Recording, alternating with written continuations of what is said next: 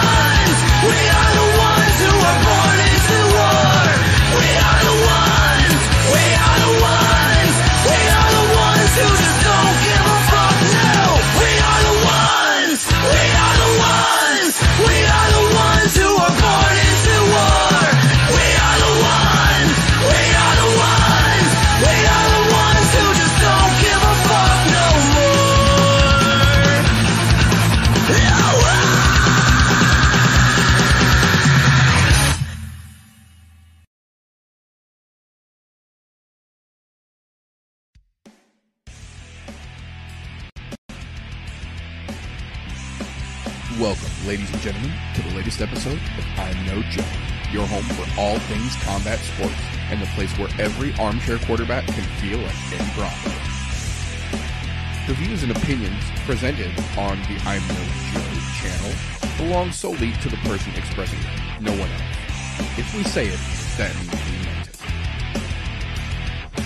That being said, this show does contain adult themes, adult content, and general shit that you shouldn't be letting your kids intake advised. Viewer discretion is recommended. Proceed at your own risk. You've been warned.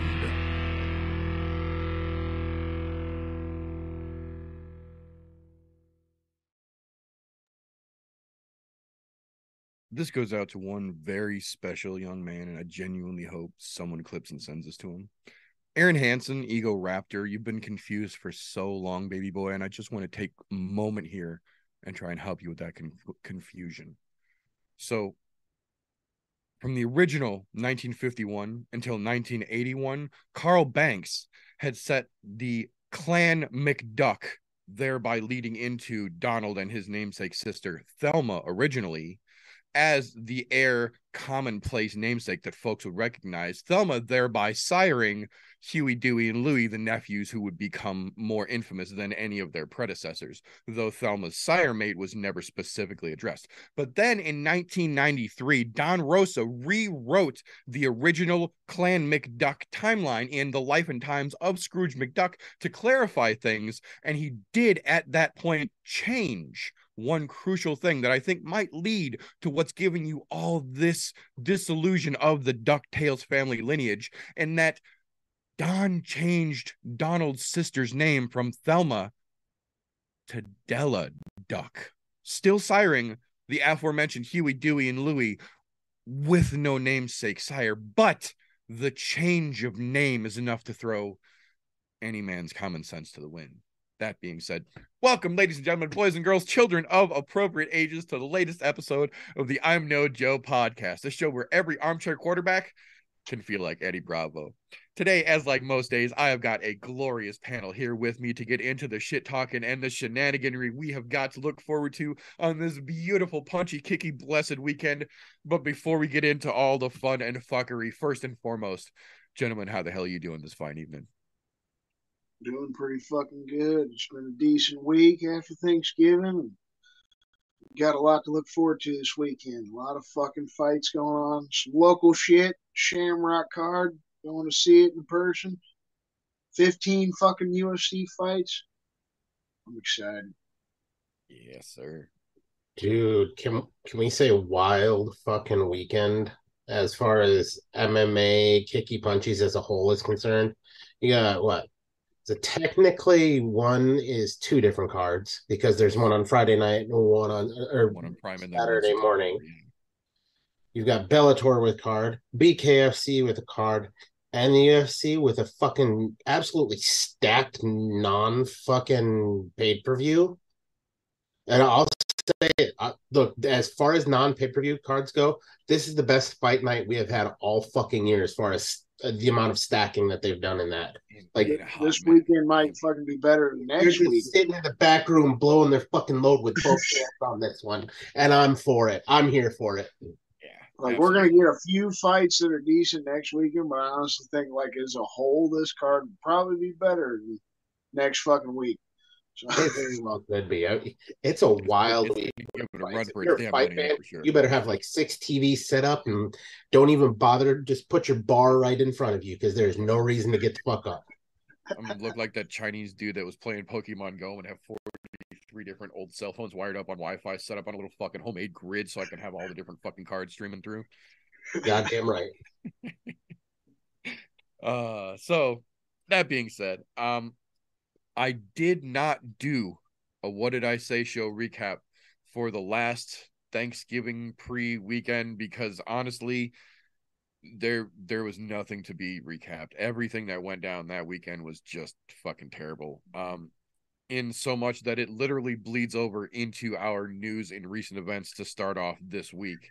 Um, before we even got to the card last weekend, uh, we found out that Derek Lewis had been hospitalized just before the actual card started off, was treated and then released, and tried to convince the committee that, or the commission rather, that he was good to go, but they would not let him go through. So they canceled the main event at the last minute and changed things around.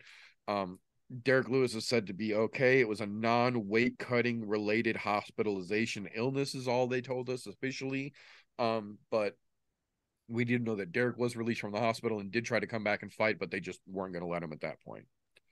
I call Um, shenanigans on this fucking commission, man. If he says he's good, let the man fucking fight. Although that brings into play that shit we were talking about two weeks ago where people are trying to fight through shit they probably shouldn't be. So maybe good on them, but at the same time, I was still pretty pissed that that fucking fight got scrapped because Well, that and you also have to realize that one of the main things that a fighter would be treated with when he's hospitalized that urgently would be an IV. And we both know how that works. And especially with the new rule set, it doesn't matter what it's for, who administers it, you cannot have IVs, period, before a fight. So especially leading right into it like that. We'll and Yeah. we'll touch back again on that in some more news in a minute because oh yeah, UFC gonna UFC. Uh, but pretty much.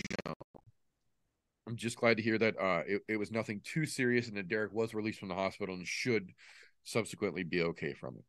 Um, but one of the other things from last weekend that I didn't get to talk about because I didn't do a recap show was the nutshot filled fuckery match that was the Zula Zhumagulov fight, uh, resulting in one of the fucking most blatant, ridiculous fucking decision giveaways that I've seen in recent times leading directly, unfortunately, into Mr. Zulumgulov deciding that he is going to officially retire from MMA, understandably, after that fucking nonsense. Um, j- not that he was on the path to, to taking the belt anytime immediately or anything like that, but the dude was fucking fun. The dude had, you know, great fucking potential. And to see something like that go so fucking sour that he's willing to just hang it up, it sucks, man. That that that just sucks. um that being said though, that leads us into this coming weekend. Um we found out last week that Derek Brunson is injured with a quote unquote undisclosed injury. I say in air quotes for those listening. Uh but luckily for them, uh Jack Hermansson stepped up and is now going to take on Roman Dolidze this weekend on the UFC card. So making the best out of sour grapes as it were. Uh i think it'll still be a, a pretty interesting match um maybe even more so than it would have been. Uh i think hermansson could put up a little bit more of an interesting fight style wise to Dolidze than even blonde brunson might. So you know we'll see. We'll see when it comes around. Um one thing we did get though was a fucking stockpile of ufc 282 news in the last uh week or so since we have talked to you fine folks. Um so let me start at the the base and we'll work our way up here. So for the third time in a row OSP's opponent has pulled out. Philipe Lins has now withdrawn for again, quote unquote, air quotes for those listening, undisclosed injuries. Uh, a week and a half out from the fucking fight. So we already know how that goes. But luckily for him, the UFC had on tap a brand new guy to step in and make his debut in the form of Antonio Trocoli. So OSP is staying on the card and he's going to welcome a new guy to the UFC. So good on him for that, for for sticking around and fucking man. OSP has just had horrible fucking luck lately. So it's nice to see that they at least found somebody to get him in there. And it being a new guy gives him a good chance to get out there and get a win. So we'll see. We'll see how it goes. Um, another one who got just shit fucking luck when it comes to the deal. Uh, Cameron Saaiman, uh, former Contender Series alumnus, uh, had his opponent drop out, but luckily they were able to pull together not only another gentleman to make his debut against Cameron Saaiman, but another fellow 6 and 0 fighter coming into the UFC. So we've got a 6 and 0 guy making his UFC debut and a 6 0 guy, a 6 and 0 guy making his official UFC debut coming up from contenders where he obviously got the fucking nod. So that's going to be a pretty cool fucking thing to see one of the contender series guys come in and they literally matched him the absolute best they possibly fucking could have. They gave him a mirror image, record wise and experience wise. Let's see it, boys. Have at that. I fucking agree with. I like those kind of matchups for contender series guys. Fuck yeah. Uh, put them on the right track early rather than trying to throw them into the fucking meat grinder Yeah, right away. exactly. Let them let both guys show what they've got against guys of their own caliber. I'd rather Crazy see that all but- day because then we can actually see those guys grow as fighters, slowly move themselves up. Don't get me wrong, there are instances, but they're few and far between, where that guy's fresh coming in that deserves to be up there. But most of the time, that's not even the case. Like to be honest, I, even with Bo Nickal, I like where they're kind of bringing him in at. I want to. Don't get me wrong. I want to see him shoot to the top, but not in that instant fashion. Like what we saw to him in the Cans and Contender series. Fuck. That that was fucking fantastic. He can obviously beat the fuck out of soup cans, but the slow those guys into this, even when they're of that kind of caliber and have that name recognition, slow them up a little bit just to see where they really are. That's a wonderful thing. Yeah, I like it. I like it a lot. so, uh, the other big chunk of 282 news, uh, Yuri Prochazka has officially injured his shoulder, requiring surgery and physical therapy rehab. Um, he is going to be out no less than eight months, they say, potentially up to a year to a year and a half, depending on how surgery heals and based on how recent injuries from other fighters go. It's better look at the long end. Um, but in being injured, uh, obviously he is out of the fight with Glover Teixeira. And to take things one step further, leaning back into his Bushido code, uh, so as to not hold up the division while he is recovering from his surgery, he also relinquished the light heavyweight belt. Said that when he is healed and he is ready, he will come back and he will fight whoever has the belt. It doesn't matter because it's only fair to not hold the division up. So, hey, I got to tip my fucking cap for that. Respect like Yeah. a motherfucker. Me, for mad respect for it, but I still, I just, I don't get it.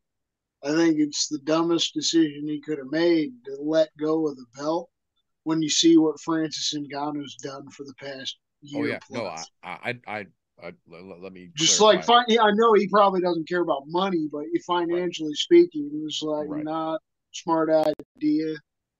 No, just just to hold the clarify. belt. I don't think it's a, get a few yeah, I don't, I don't think bucks it's for a the next smart year and a idea. half while you're rehabbing. Yeah.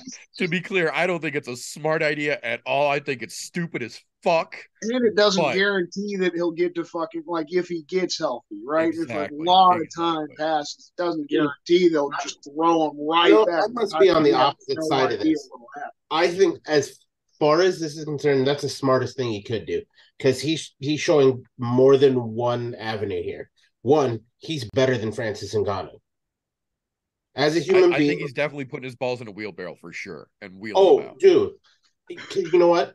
Knowing that he had the wherewithal to do that and how he came about taking the belt, he didn't just take it; he destroyed getting there. As And much as a lot of us like to give him well. shit, he has absolutely earned that right to be champion. To be honest, I like the way that he's doing it, saying, you know what? I don't want to hold this up. I appreciate that probably more than anybody else because I fucking hate shit being held hostage. The fucking heavyweight division right now, because of Francis Oh, fucking piece of shit Ngannou. Between If that dude got hit by a semi truck and started on fire in front of me, heavyweight champ or not, I'm not pissing on you to put you out. At this point, you've held that division up for almost two fucking years. yeah, no, guess I- what? I- that's A guy like I- I- Yuri who just comes into it and says, you know what? Shut up, take my shit. I'm gonna go heal up, and then I'm gonna come back and take that fucking belt again.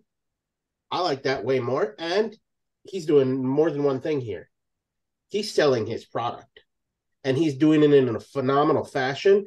And he's also selling the UFC at the same time in a phenomenal fashion. Because that gives somebody else the chance to go in there, take the belt, and when he comes back, all right, I let you play for a little while. Now it's my time. Come wait for that spinning back elbow because you're going to sleep too, motherfucker. well, yeah, what I I mean, I- I, can't lie. It gives me Yeah. massive respect. It just makes me love Yuri more.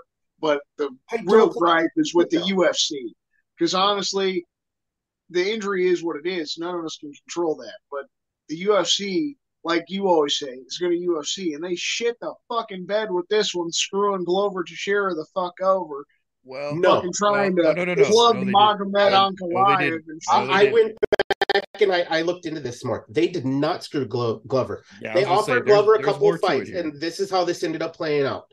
Glover was offered a fight with I forget who, but he said, "Okay, I will take that fight, but can we do it in January so I have time to prepare February, They, whenever the they fucking offered Brazil to let him fight. Yeah, no, they originally offered Glover to let him fight Ankalaev next week, Yeah. just like originally scheduled. And he said, No, Ankalaev's style is so different. I will fight him, but I want to wait until Rio in February or fucking in January, rather. He said, I'll fight him in Rio. And the UFC said, No, no, no. We want the fight for the belt on this card. So you either fight Ankalaev or you fight Blachowicz on this card for the belt. And he said he didn't want to fight either one of them next weekend because both of them are such a drastic style difference. He would need to adjust his training. And I get that 100%, and especially being a lover said. Is long in the tooth and Yep. he knows it. And he spent a whole camp preparing specifically for what Yuri did against him. Yep. So I mean, I get it. So it's not that they fucking fucked Glover. Glover made a strategic decision. Glover And decided tried to st- where he is. Did try to play ball with them a little bit. yeah, Glover But the counter UFC was like, no, we need this title fight on this pay per view card. Which from Well, yeah, from what I heard though, is that he said he would have fought Jan next weekend. So that's Right, where I thought they completely fucked Glover because that would have been the fight to make anyways. Because 30 seconds away, Glover would have won that fight against Yuri any fucking ways. That would have been the next fight you set up for this pay per view in the first place. Not to mention, if Magomed, I, I know he's undefeated and shit, but this dude is boring as hell. He beat up Ion Cutelaba and no one else yet. We need to see more out of the guy. It's just why are we pushing Ankalaev? It feels like the UFC put their foot down. It's like, no, this is the guy. We need the title It's 'cause fight they- here, they want and the this new is blood. the guy we want this in the fight. all right. Yeah, This they want that the- new blood. It's not the new blood thing. Let's let's look at it this way. I'm gonna throw a little politics into the mix here, and you guys are gonna really enjoy where I'm coming from on this. so you have right now current Biden administration who doesn't want to touch anything that has to do with Russia, right? The former administration, Trump administration, loved Ru- Russia. Guess who is a big Republican in the UFC? Dana White. Guess who holds a lot of the belts in the UFC right now? Russians. Guess what? Let's throw Ankalaev at it. Throw another fucking guy's a Russian in there and fucking let him go. You know? Why not? Fucking stomp on that gas. You, you want to stomp on the gas? That's the way to do it. Support those Russian commie fucks and do it that way. And I have nothing against the Russian fighters. I want to make that very Right, clear. absolutely. I'm absolutely. just saying.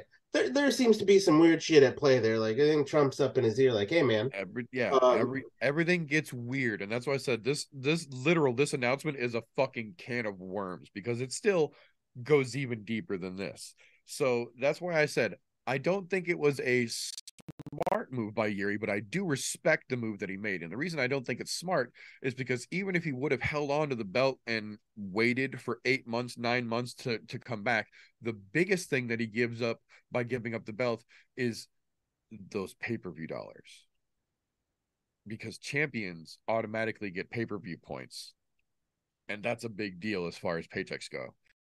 Uh, but with Yuri out as we just talked about the UFC did offer Glover Teixeira to fight Ankalaev next week for the belt as scheduled and Glover turned it down.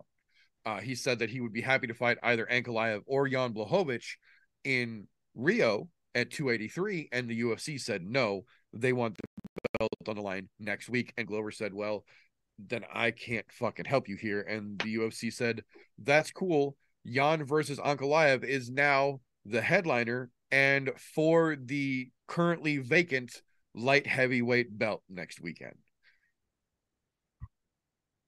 so Yuri is completely out and by his own choosing unfortunate though it may be, Glover is also out. So Jan and Ankalaev gets moved to the main event and is now for the vacant belt. Um, in moving that to the main event, Paddy Pimblett versus Jared Gordon now gets moved to the co-main event. So they are absolutely preparing Paddy Pimblett to tee off on the fucking dented soup can that is Jared Gordon and get the place fucking rocking before they give the belt away in the fucking next fight after that is the main event next weekend. So It- and it needed that bump for goddamn sure anyways. So they're, they're pushing him and they're doing it in the right way. As far as like making a cash cow, they're making a cash cow. yeah, they're letting him they're letting him quote unquote earn his way with victories to all the bigger names that they give him. So Yeah. I expect to see him come out and just flatline fucking Jared Gordon. but that's that's for next week's talking. Um, we also subsequently, after the ball of fucking worms that was the uh, 282 announcement, got a, a small smattering of announcements for the following the final UFC card fight night of the year, uh, Vegas 65 on December 17th. Uh, first and foremost, we got the official announcement yesterday that Brandon Royval is out with, go figure, a shoulder injury.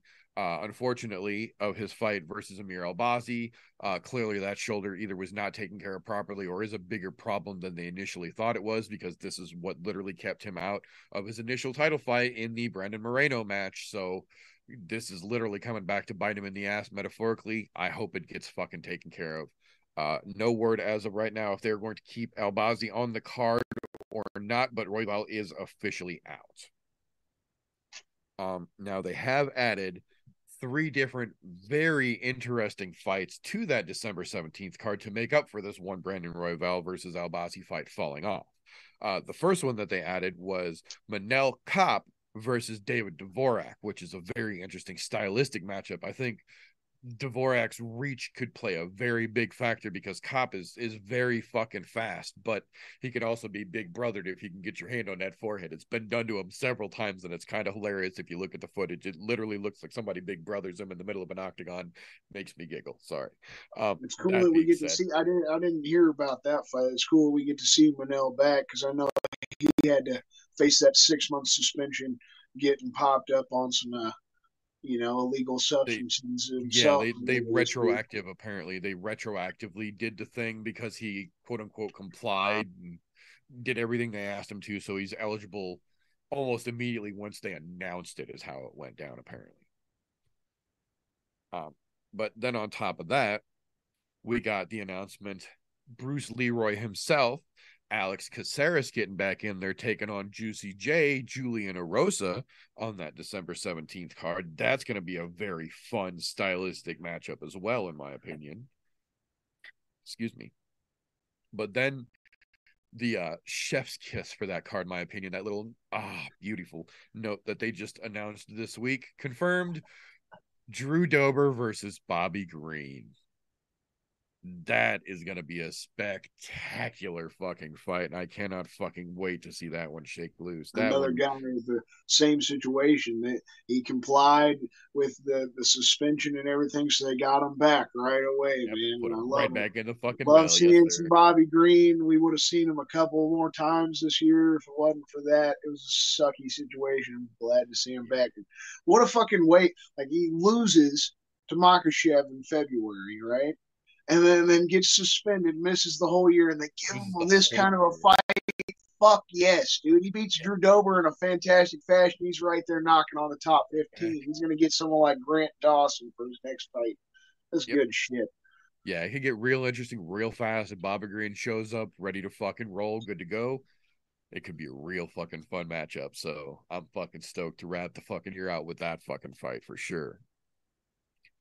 Um, we got a couple of announcements here for that first coming back UFC card for January 14th, which for the record, there are no UFC cards between December 17th and January 14th. So there will be no I'm No Joe shows between December 17th and January 14th. We will be back when we're back. Uh, I take that back. There there will be a uh, what did I say recap at the end of the year, but that will be the end of the shows for 2022. We will come back when the UFC comes back in the beginning of January. But for that first January card, very interesting matchups here. Uh, the first one, Damon Jackson, who is just turning out to be the fucking stud that nobody knew he could fucking be, against Dan Ige, the match that he specifically fucking called for, the UFC's giving him. That I think is very fucking cool and could be a very fun matchup as well. But then the UFC confirmed the headliner on that card as well to be Kelvin Gastelum versus Nassourdine Imavov, a fight I believe they've tried to make three times now. They are finally going to just set it as the main event this time to make sure that it happens, apparently. Uh, maybe not the most exciting fight, but as many times as they've tried to put it together, they clearly see something there that the rest of us don't yet. So I'm curious to see how that one plays out as well. Um, we did get, despite Glover's best efforts, uh, one more fight added to that UFC 283 card for January 21st down in Rio, the first pay per view of the year, in the form of Gilbert Burns versus Neil Magny. That's going to be fucking crazy on a card that is already stacked with fucking crazy fights. That's just going to add fucking gas to the fire already. I'm excited to hear that, but I'm still I'm still hoping. I know we don't have a lot of time left, but I'd love to hear something like a Nunes Shevchenko three. Right. Something. Throw another really big, you know, because that'd probably be the main event above Moreno and Figgy four. I don't know. Definitely could. Definitely could for I sure. don't know. Yeah. I'd kind of want it to be the main event, but you know, wishful thinking, brother. Wishful thinking. oh, but then we've got uh moving on after that. February 4th, Bellator 290 will be headlined by Yoel Romero versus Vadim Nemkov for the light heavyweight belt. That's going to be a fucking crazy fight unto itself because the main event on that card is going to be Fedor's retirement fight versus Ryan Bader for the heavyweight belt. So Fedor could potentially take the heavyweight belt from Ryan Bader and then retire with that motherfucker to add insult to injury on that night, as if everything else wasn't crazy enough. I think it's shit like that. That's why the PFL is starting to beat out Bellator. Silly shit happens, and Scott. Don't try, don't try to make a often, star a forty-year-old guy. right? We That's all all know I'm that saying. Yoel is crazy powerful, but they're leapfrogging him straight into that belt so fucking hard, man. Like you can learn from Corey Anderson. You see what just happened to Corey? You know, I think what they're trying to do is they're trying to make a point. Partially, uh, the UFC isn't better than Show that they're guy can Bellator. we Yeah. can compete with UFC greats and Hall of Famers and shit like that. Yeah, And I get that, but also they forget they're getting table scraps. yeah. You ain't fighting prime. You ain't talking about prime UFC guys either. Exactly. You're talking about guys Yeah. that literally already had a run and That's- then washed out after the fact. That's like now they're making their Bellator run. So Well, 'cause I I think of it in that same realm of looking at that fucking main event on that card. Uh, fucking goddamn uh, Fedor and Bader. I look at it in the same light as Fedor, right? For the longest time, everybody said Fedor was the greatest of all time. Okay, he had a great run between fucking everything he did in fucking the square to fucking going to Bellator. He's had a great fucking run, but during his prime, he never fought UFC UFC fighters in their prime. Yeah. like I he. I, I never dispute that Fedor was great and he had great fights, but I always will dispute that Fedor was the greatest because he had the alternative. They willfully threw millions of dollars at him and gave him every chance he could to join the UFC, and he chose not to. He chose not to fight the greatest opposition he could have fought. Yeah. And, and look, he still goes down, in my opinion, still one of the greatest fighters to have never fought in the UFC. Absolutely. Absolutely. Probably the greatest fighter to have never fought in the UFC. I was going to say, outside of the UFC, I would say he was absolutely one of the greatest. Yeah, but But it, that's the GOAT. same thing where they throw. What do they throw at him? They throw at him fucking since he's been in Bellator UFC table scraps. That's the reason he fought fucking Rampage when Rampage was fucking seventy Tim pounds Johnson. overweight, not a shape as fuck. Tim Johnson Yeah. missed weight. Tim Johnson missed heavyweight, and that was a legitimate UFC veteran fight that he's going to brag about. Yeah, Come on, I'm just saying. There's come on. again, Coker and them have done some weird things to try to make it look like they're they're better than the UFC. And look, to to their point, it makes sense to do shit like that. As far as selling shit of look, our guys are better than UFC guys because we're fighting UFC guys and beating their asses. And no, that's not to say that fucking Corey definitely had a fucking aw- bad looking night against Nemkov Yeah, that was a couple weeks ago. That was fucking ugly. That was one of the worst performances I've ever seen out of Corey. Like, period. He looked completely off and gassed and gun shy, yeah. Yeah. For a guy who literally got himself into a title fight by talking mad shit, he came in gun shy as fuck in that fight. I agree. So mm-hmm. Yeah, I don't know why either, because he was winning the first fight until that accidental headbutt happened. he sure the fuck was. Yeah, no, he was he had the clear path supposedly to just steamroll through to fucking victory there and couldn't fucking close the deal for whatever reason. So yeah, it's gonna be interesting to see how the Yoel situation, if it plays out the same way, or if Yoel is crazy enough and strong enough to just level him out with one power shot. You know what's the weird thing with Yoel is? Well, I have to say this. Yoel didn't start MMA until he was fucking in his late 30s Well, or mid 30s. the other thing that people miss is that when Yoel was in the UFC, Yoel was competing at middleweight. Yoel was Yeah. cutting to 185 pounds and supposedly walks around at like 250. Oh, he's fighting yeah. Bellator at light heavyweight. So he's at 205. That's 20 extra pounds he doesn't have to cut anymore. That's a lot of fucking power to carry. And when you you're in, look, for him, that's a smart move because once you're into your 40s like that, that weight doesn't come off like it does when you're in your 30s and 20s. 20 pounds.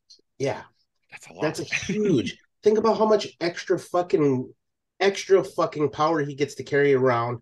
And not only power, but gas tank as an Olympic I was gonna wrestler. say, and it's the gas tank, and that's traditionally been one of his weak points. Is when you wear Yoel out or drag him to deep waters, he loses steam. Yeah, it's because he was fighting fucking like 70 pounds below of where he should have been. yeah, he was cutting a ton of fucking weight, and now he doesn't have to look, do that anymore. Just because so you did it to get into the fucking Olympics for wrestling doesn't mean you can do that shit fucking in MMA. exactly. so It's a I'm different curious. beast. You still have a wrestler's gas tank because he would still go. It just wasn't the same amount of go. Right. Right. so yeah, no, I'm I'm curious to see how it plays out for damn sure. If he wins that, ti- if he wins that title somehow, that's gonna shit all over Coker and the fucking Bellator. As much as I hate to say it, It's gonna blow up in their face. yeah. Because oh, you brought in a UFC guy and they finally get it done.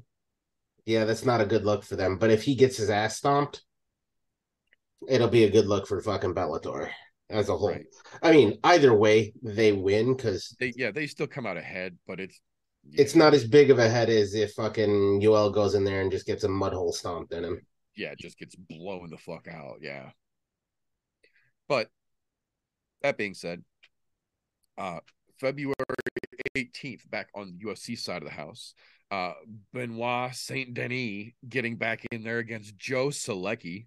That's a name we haven't seen in a little bit. Stylistically, again, very fun matchup between those two. So I'm fucking down for that.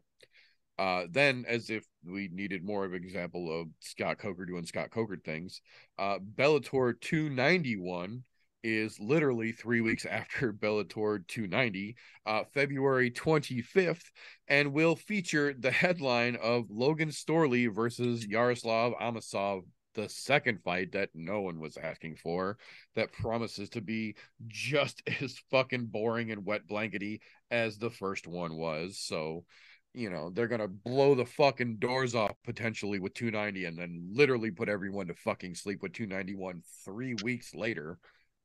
Not a fucking smart move, but you know, go ahead, Coker, do you. Um, then, ironically enough, uh, on the same night, February 25th, over on the UFC side of things, uh, Nikita Krylov versus Ryan Spann will be headlining the UFC fight night over there, which I think is a very interesting matchup as well, especially considering what we've seen Ryan Spann doing lately out of fucking nowhere. So I'm very curious how that one's going to play out as well. Uh, speaking of out of nowhere, March 11th's main event has officially been announced by the UFC. Jamal Hill versus Anthony Smith coming back off the leg injury. He has officially booked his first match. So that is going to be very interesting because Jamal has been doing some pretty fucking good things lately. And if Anthony is not 100%, this is not a good fight for him to come back to. On the other hand, if Anthony is 100%, this is a definite test of what Jamal genuinely has potential wise because Smith will put him through the fucking meat grinder if he's fully back to it. I'm kind of here for it. As long as Anthony is fucking legitimately healthy, that's a good fucking match, man. That's a real good fucking match, in my opinion. I think that's why they set it up in March too, just so that he is going to be fully good. Make sure he's got fucking time. Yeah. He's been walking around again. I know he hasn't been dealing with the blood clot issues and shit, so Yeah. I feel like he's going to be able to get back to training soon. That's why you know he's still got four months. I. I think he So- unofficially alluded uh, on on the Believe You Me podcast that he's he, didn't say directly, but he said there's been some contact with some pads in his garage from time to time lately. So I think he's like wink wink nod nod, definitely not hard sparring with anyone at all. Wink wink nod nod, Bob in the garage. Like you know what I mean? Like I think he's working it as much as he can without officially being back at the gym and like getting back to training. So I think that's why he was like, "Oh yeah, no, we're we're good for March." I know I, I have heard him telling Mike he's been staying on a decent enough weight. He's only about two thirty. Yeah, so So I mean, with him fucking being hung up, he's still got what twenty five pounds to lose yeah, before getting into training camp. So I'm, Yeah, I'm pretty say. sure Anthony Smith will be all right. yeah. I was gonna say, and being you know this far out, having plenty of time to actually get into camp, and saying himself that the holidays have been generous to his midsection, along with the fucking healing from the injury. Uh, I'm sure that once he puts the fucking commitment down and gets into fucking camp, that th- that weight's just gonna be no fucking issue at all. And as I said, if he's healthy, this is gonna be a fucking fight, boys. so, that being said, a fight that I'm less interested in overall, but still interested in the result, I should say, more than the fight. Uh, March 25th, two weeks after that fight, uh, Andrea Lee stepping in to take on Maycee Barber. Uh, the UFC is very clearly still trying to push both of those gals. So making them face off, I think, is actually kind of an interesting move on their part. I'm curious to see how it shakes loose. Um, but then we've got some uh, not exactly direct fight related news uh, to go over here real quick, just because some things have to be mentioned again. It's how we like to do things around here. Uh, first and foremost, one of the I, it's another one of those things that it just it has to be talked about, but it's almost more comical than it is serious. Uh, Artem Lobov has officially filed a lawsuit against Conor McGregor for the creation of Proper 12 and the subsequent sales profits. Uh, Conor reacted in typical Conor fashion, but the funny thing is, is in the early days there was no denial anywhere that Artem helped Conor come up with the idea for it, and I believe even contacted a couple different people to get the ball rolling, and was set up, I believe, in writing even as like a five percent share owner from the very beginning, and then apparently, according to the lawsuit, when Conor sold their ownership stake didn't give Artem any of that money for it and is now trying to just walk away with all of it. And what people don't realize is that Artemis actually has a master's degree in finance. Artem's not a fool. Artem's one of those very well educated gentlemen who chose to fight as a prize fighter. Especially when it comes to money, he has a fucking master's degree. I don't think he would enter into a business contract that fucking potentially beneficial without knowing his I's were dotted and his T's were fucking crossed. So Conor delete tweets as he may, I, I still think this one may actually have some bite to it, if nothing else, than based on the reaction it got so vehemently and so fucking quickly. That being said, um, we've we've talked about it a couple times, so I'm not going to go back over it completely. But what I will say is that it looks like it's more than just hardcore fans speculating uh, and rumors going around when it comes to the Darrick Minner, uh, Nordim uh, Scheinbeck uh, situation, fiasco, however you want to describe it. Uh, because while the UFC is being investigated for that, and they are officially being investigated for that, the Ontario Athletic and Betting Commission has now officially banned all sports betting organizations in the province of Ontario from ever, as of right now, taking another bet on a UFC fight. That is a very big deal when it comes to Canada and sports betting. Uh, but it is also a very big deal when it comes to the validity of the situation for potential fuckery of fighters coming into fights knowingly injured. No matter how or if word actually did get out about it, this is a result of that situation directly. So it's going to be interesting to see how that shakes loose and if that spreads any further or gets to be any more of a situation than just Ontario. But that's still a pretty big first fucking step when it comes to action being taken as a result of this. So I'm curious to see what goes forward from here. Um, uh, another one almost more comical than actual factual, but it, it does need to be talked about, if nothing else than for the fact that he's been so fucking boisterous, so public, and so brazen about his quote unquote natural status, talking about the one and only Liver King, whose real name is actually fucking Brian uh turns out through one of his own goddamn emails that he was too fucking dumb to send from a burner account because it's his fucking name uh and it was verified as his confirmed sent from him his, like it's all been fucking co- confirmed uh he literally lays out his regimen of steroids that he takes for someone to keep the quote unquote all natural liver king physique that he does including $11,000 a month just in human growth hormone he is on approximately $23,000 a month worth, uh, worth of steroids and hormone treatments for his quote unquote natural look. Fuck you, Brian. Nobody bought your story from the beginning, you fucking clown. Now it's just time for The Rock to admit it. If the if that one happens, I'm fucking quitting. That one happens, I'm fucking quitting. what I'm curious of is is maybe there was liver in that bag in Abu Dhabi. That could have been. and for me, that's the that's the whole thing. Like you know, a joke with The Rock. I, I always liked him. You know, when, when I was a kid wrestling and shit like that. But to be that kind of ripped, you know, you probably taken something. It's okay. It's not illegal. Like a lot Right? of Yeah, things he's, in he's his not life. competing in any kind of Like- professional organization or prize fighting or anything. Up until So the he past can be on all the sauce he wants to, you, man. you Stay and me fucking smoking weed, like you and me smoking weed and cannabis, and everybody else that does that. It was illegal, and to an extent, in our own state and shit. Just you know, until a few weeks ago when we Yep. voted on it. So it's like, but eh, steroids aren't like certain aspects of steroids are, he's okay getting the right way. That's right. Just admit it.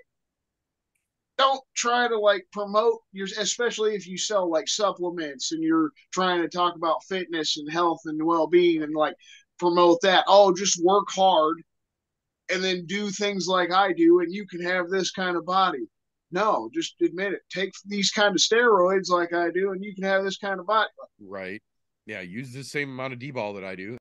You'll be just as yoked as I am. it's the same thing i have with like anybody that plays sports football baseball whatever it's like if you use the shit to try to get an advantage in your sport cool if the sport allows it cool just don't Yeah, lie for it. about Yeah, just be it upfront. if, exactly. if like aaron judge you're breaking the home run record and you you took steroids and you didn't admit it then yeah your career's over like that's how you don't you don't make huge achievements and then try to act like oh yeah that was my god-given talent no that's steroids yeah that, that's where i got a problem steroids are fine just admit you're doing steroids and upfront ain't no about it. Exactly.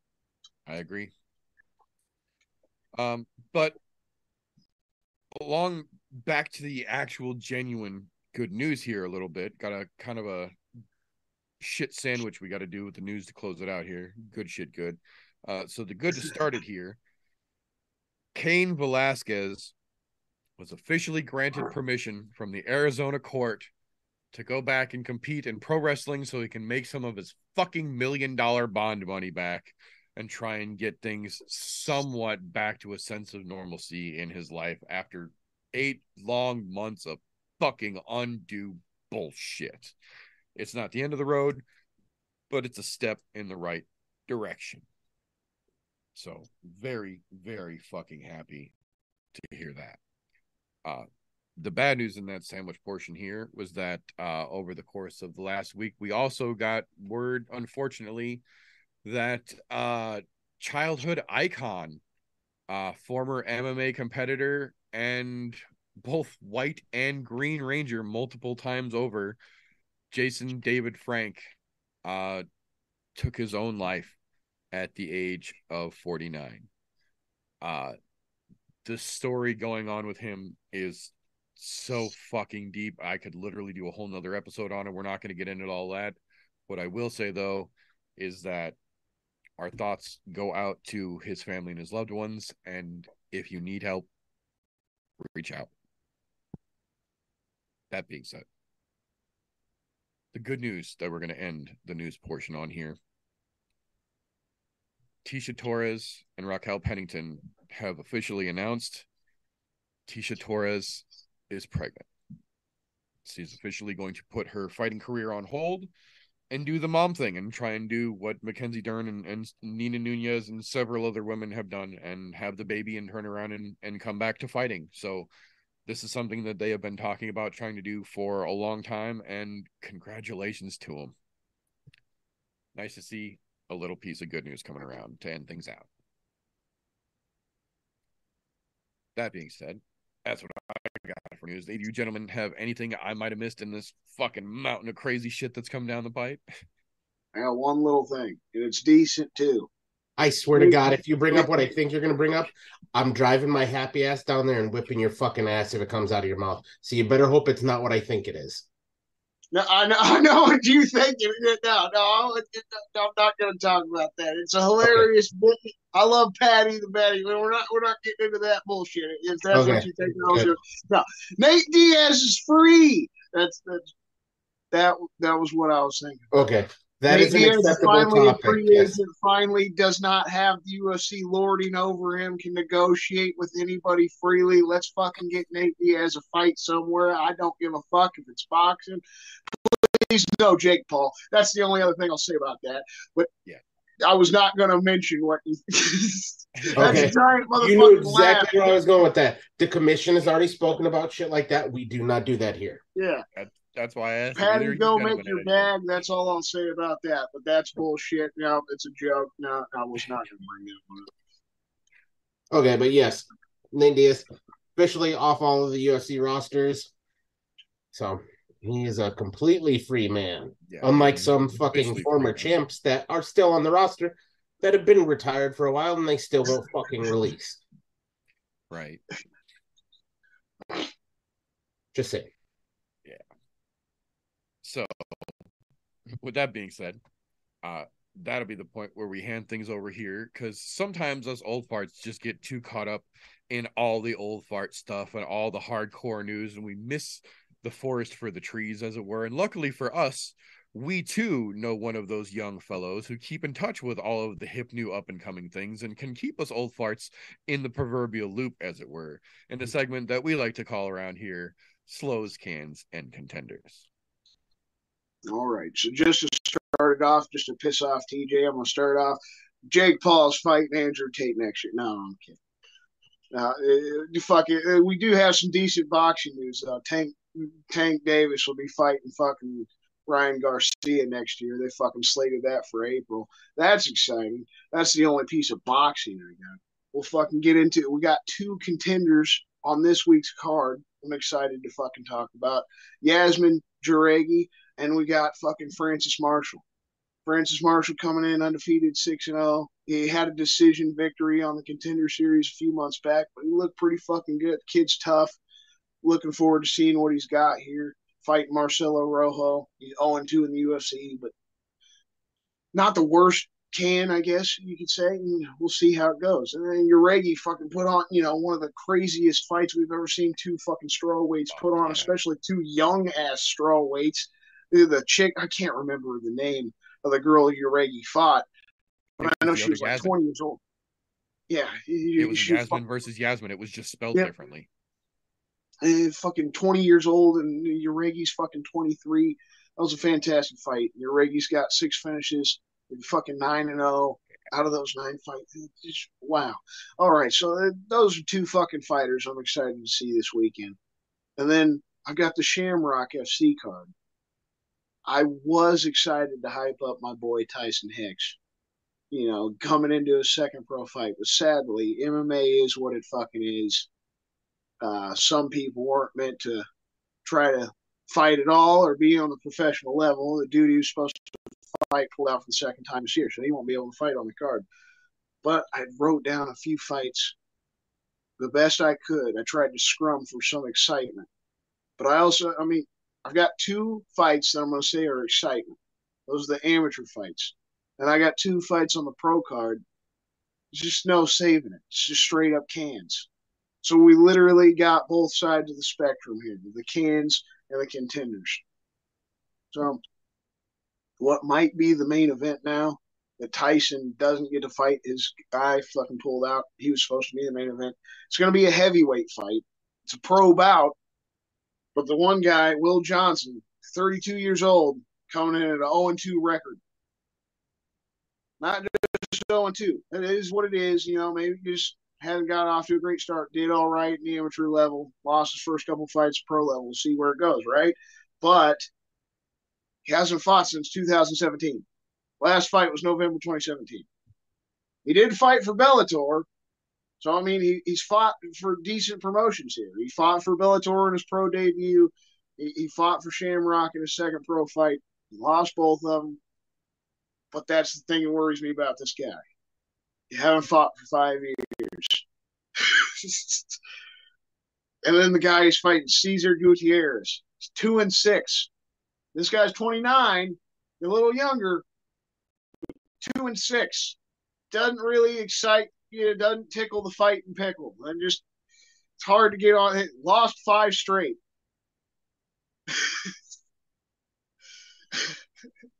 Like I get two and six, you can have a rough run, but five losses in a row is a strong indication that you might be in the wrong profession. Here's the upside for you. His two wins, Cesar Gutierrez, first round finish. So this this is the can fight. That's May- something, maybe, I guess. maybe you get a finish. the dude's only two. The only dude that's got wins came by first round finish. I mean, that's that's something. That's something. All right, so then we got another pro fight. This is a little better. These guys, the records aren't as horrible. Okay, so we got Caesar Morales coming in at one and zero. So this will be his second pro fight. He just doesn't have a lot of experience at the pro level. Won his first fight. Is coming in on his second one. Um, he won his first pro fight, the first round TKO. He was thirteen and six in the amateurs, so he wasn't. He didn't have the greatest record as an Ami, but he's got some experience. Nineteen fucking amateur fights. So this guy's got some experience. Eight wins by finish out of out of his career. So there's some excitement to be had out of this guy, right? At least this pro fight, I'm still saying it's somewhat cans, but it's, better. He's fighting Joey Scanlon. This guy's 29, and uh, he's coming in at three and four. He, he lost his first three pro fights, and he's been three and one since. So he, the dude has turned it around since he started his pro career. Um, he, he fought for the LFA just last year. He, we wound up losing that fight. That was one of the last four. So I mean, mo- moving up to a little bit of a higher level promotion than our regional promotion here with Shamrock. You know, I, I would definitely say LFA is a little step above in competition. He, he lose that fight. We'll see what he can do coming back. He, he's got a handful of finishes in his career, so there's maybe some excitement to be had. It's a bantamweight fight too, so they're having some finishing potential out of some bantamweights. Interesting. Then, then we got two interesting fucking amateur fights here. We'll start it off with another bantamweight fight. We got Jack Wilson. Don't know this guy's age. Couldn't figure that out on Sherdog Tapology or anywhere. He's fighting Caleb Williams. We just saw Caleb Williams back in October when me and Vin went to the fucking FAC 16 event. He did lose that fight. He lost to Brian Herrera. It was a decision loss. But the kid's done well in his career for the most part. I mean, it's his fifth fight this year. This fight on this card, so that in itself is impressive. You're an amateur mm-hmm. fighter. At least you're getting your ass out there. You're getting the experience. Even if he lost his last fight, this is going to be his fifth fight this year. Four and five, not a horrible record. The guy's fighting Jack Wilson as well, four and five. So one of them's going to come up even here. The Jack Wilson, he's lost his last three fights, and the last two of them, he's been finished. So it feels like they're kind of giving Caleb a, a way to bounce back after losing a tough Give him a decision on the FAC yeah. card. Yeah, and Caleb's a local guy, so it just yeah it feels like trying to give that amateur a bounce back. So, and then we got what I feel like is the best fight on this Shamrock card. Another amateur bout. You got Ralph Hernandez, a 23 year old, youngest guy on this card. You're gonna be fighting a 29 year old and Clayton Whaley. Whaley's five and three. Hernandez five and two. The best records on the card. Wally, his last fight was back in September. He lost to Austin Spangler, another dude who we just saw back in October on the FAC card. With this kid, Austin Spangler is fucking great. He's undefeated, six and zero right now. He's fighting just next fucking week again on FAC 17. This kid as well. He just keeps pumping it out. He fought September. He just fought in October. Spangler's fighting again in December. So like to lose to this guy, not a fucking huge deal. He won four straight before that loss to Austin Spangler. So Clayton Whaley definitely has some potential here coming in as an. Only got a couple finishes. That's the only thing that kind of raises the eyebrow. Not a lot of finishing potential, but he did have a really nice win streak before he fought a really tough guy. Hernandez, though, only one finish out of his seven fights. So the eyebrow raises even more on his finishing potential. But he has fought some more experienced guys. Whaley's most experienced guy was Austin Spangler coming in at 5 and 0 when they fought. Spangler's now 6 and 0, right? Fucking Ralph Hernandez's last two fights, he beat a guy that was 5 and 5 and beat a guy that was 6 and 0.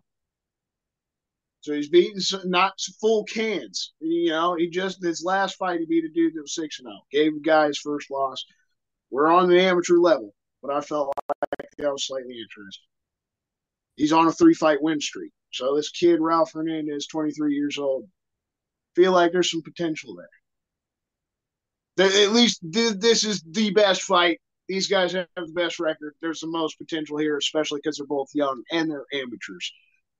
They get a couple more wins, and definitely move on to the pro level. You start your career up, man. Get get that run going. We'll see how it goes. Yeah.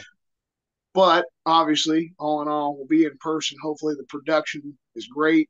The ring girls, nice and fine, showing the ass and tits. give us a good old fucking show, ladies. Uh, you know, hopefully the guys give us a show too, and we see some blood and we see some dudes fucking get put to sleep. That's all we need. And we'll go to the Airbnb, get stoned as fuck, and watch the UFC card. It's gonna be a good night. Yeah. But I can't lie. There's just as many cans coming in as the contenders. Right. So we're looking forward to those contenders on the UFC card this weekend because I mean, you can only hope for finishes with the Shamrock card. It's not looking great.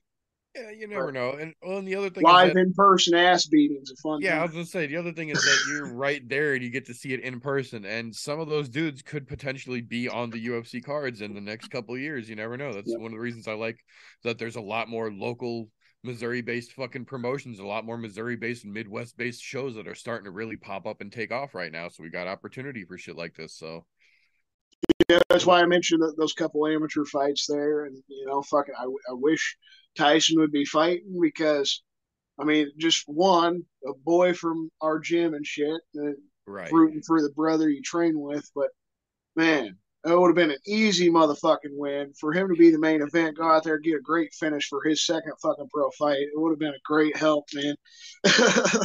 Yeah, that would have been definitely cool for sure. He's planning on getting four or five fights next year. Obviously, we know how MMA goes. He, anything can fucking happen, but he's hoping four or five fights next year. If he can make that shit happen, he's knocking on the door somewhere, man. If he has the success, if he gets a handful Hell of fights next year.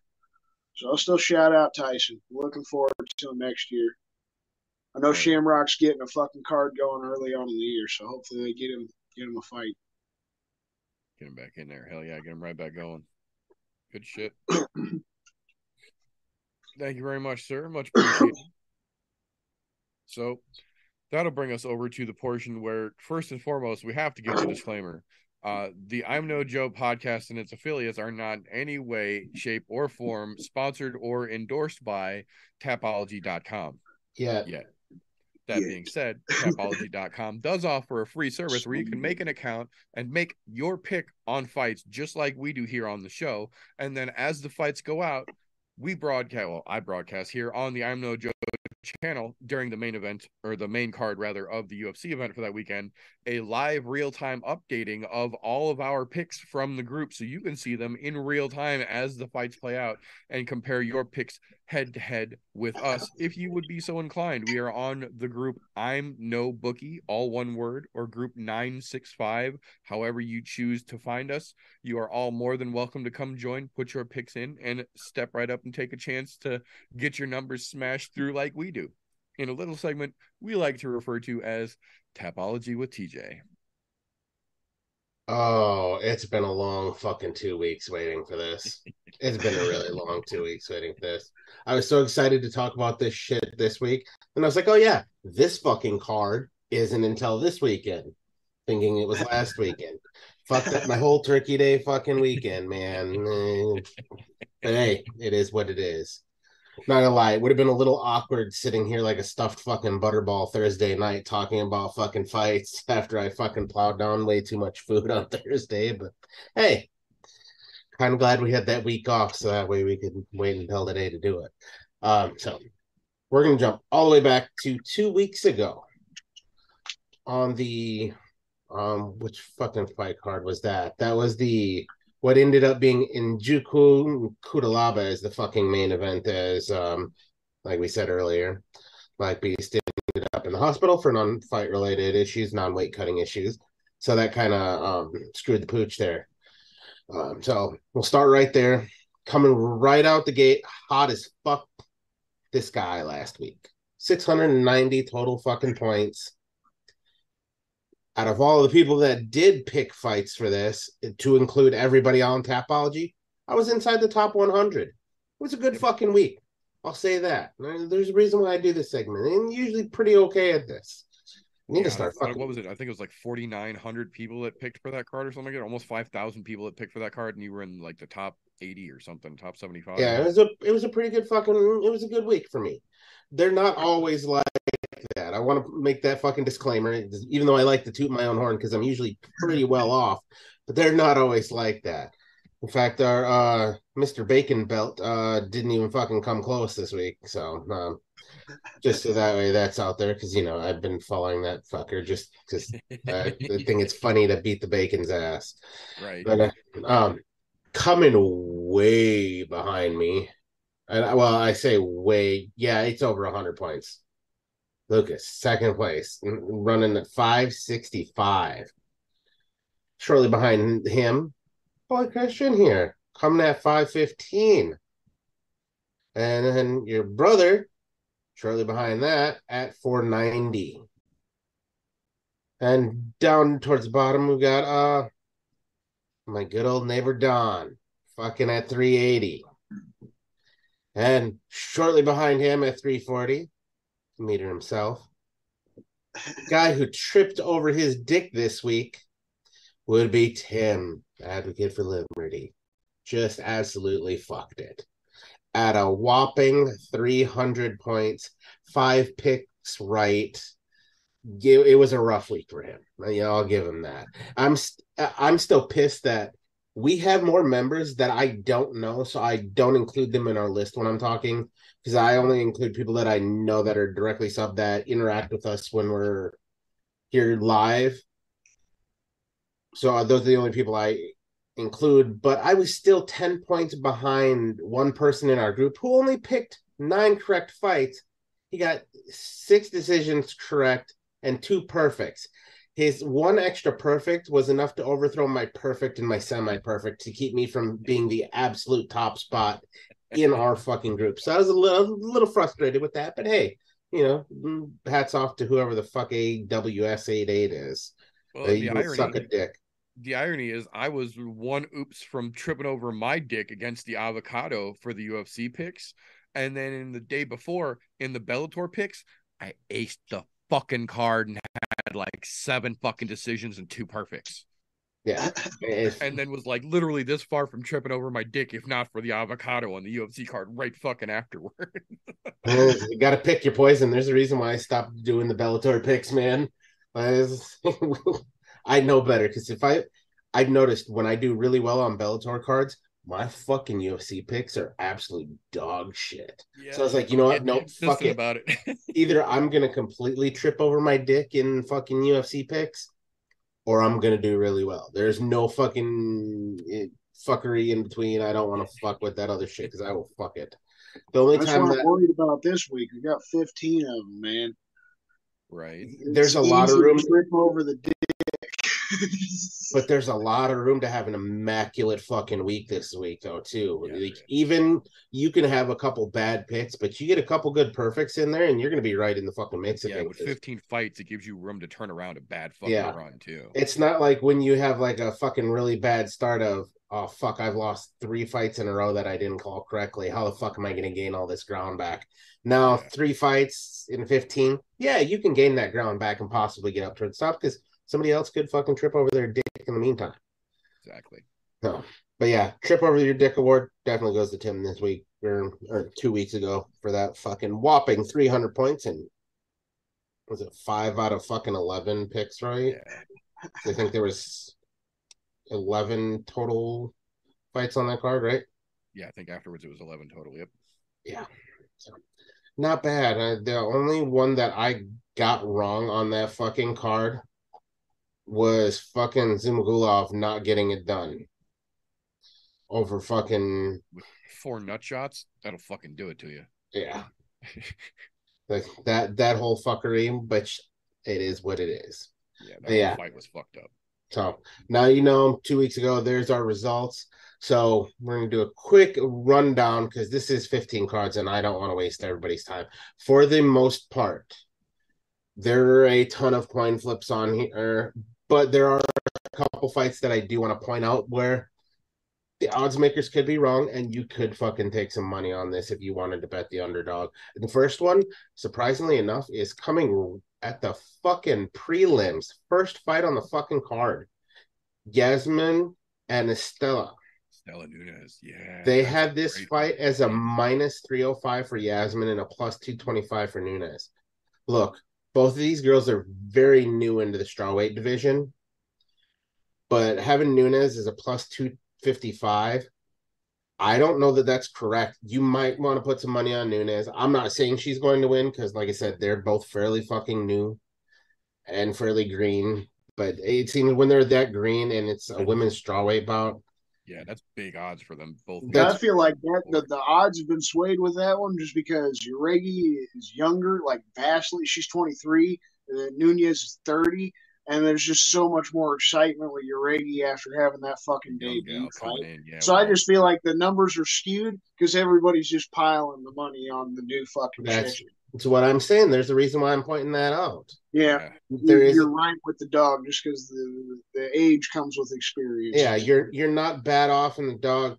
Um another great the one great coin flip that I'm I'm excited to watch as far as the other women's fight on this card is going to be the Tracy Cortez and Amanda Ribas fight. Yeah. So they literally have it at a coin flip, a minus 105, minus 115. That's a, literal coin flip what they have it at right now. But anytime I get a chance to see fucking Cortez in there training with Brian Ortega, she's got fireworks written all over. And I think if she can put on a really good, solid performance there, we might see her step up into the top 10 as far as fighting somebody in the top 10 over in the fucking flyweight division, which that'd be fucking fantastic. Yeah. Uh, um, another one where I think the odds makers are not giving credit where credit is due. Still on the undercard. Darren Damage Elkins and Jonathan Pearce. They're giving the damage a plus 370 underdog to a minus 460 in Jonathan Pearce. Apparently, people forget fucking Darren Elkins will take damage and deal it out in Oh, order to fucking win a fight. I don't think they're giving him the credit they deserves. If you're going to take a dog, This is the dog to take in Darren Elkins. Anybody who's watched any of his fights know that he can end it at any fucking time.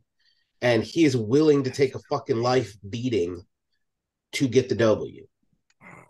Just saying. It's one of those ones where I think the odds makers might have it a little wrong. Yeah, and I'm not trying to shit on Jonathan Pearce at all because he's not bad. No, yeah, no, not to shit on Jonathan Pearce, but man, those fucking odds are a little much in my opinion. That's a bit of a stretch. Yeah, that's my thought as well. That's why I'm like, if I'm a betting man, I'm taking damage all fucking day long as far as trying to make the money. Right there is a good place to make it. Yeah. And then um another one where I think they might have the odds wrong is still on the fucking undercard. Michael Johnson, Marc Diakiese or Diakiese or however the fuck he pronounces his name.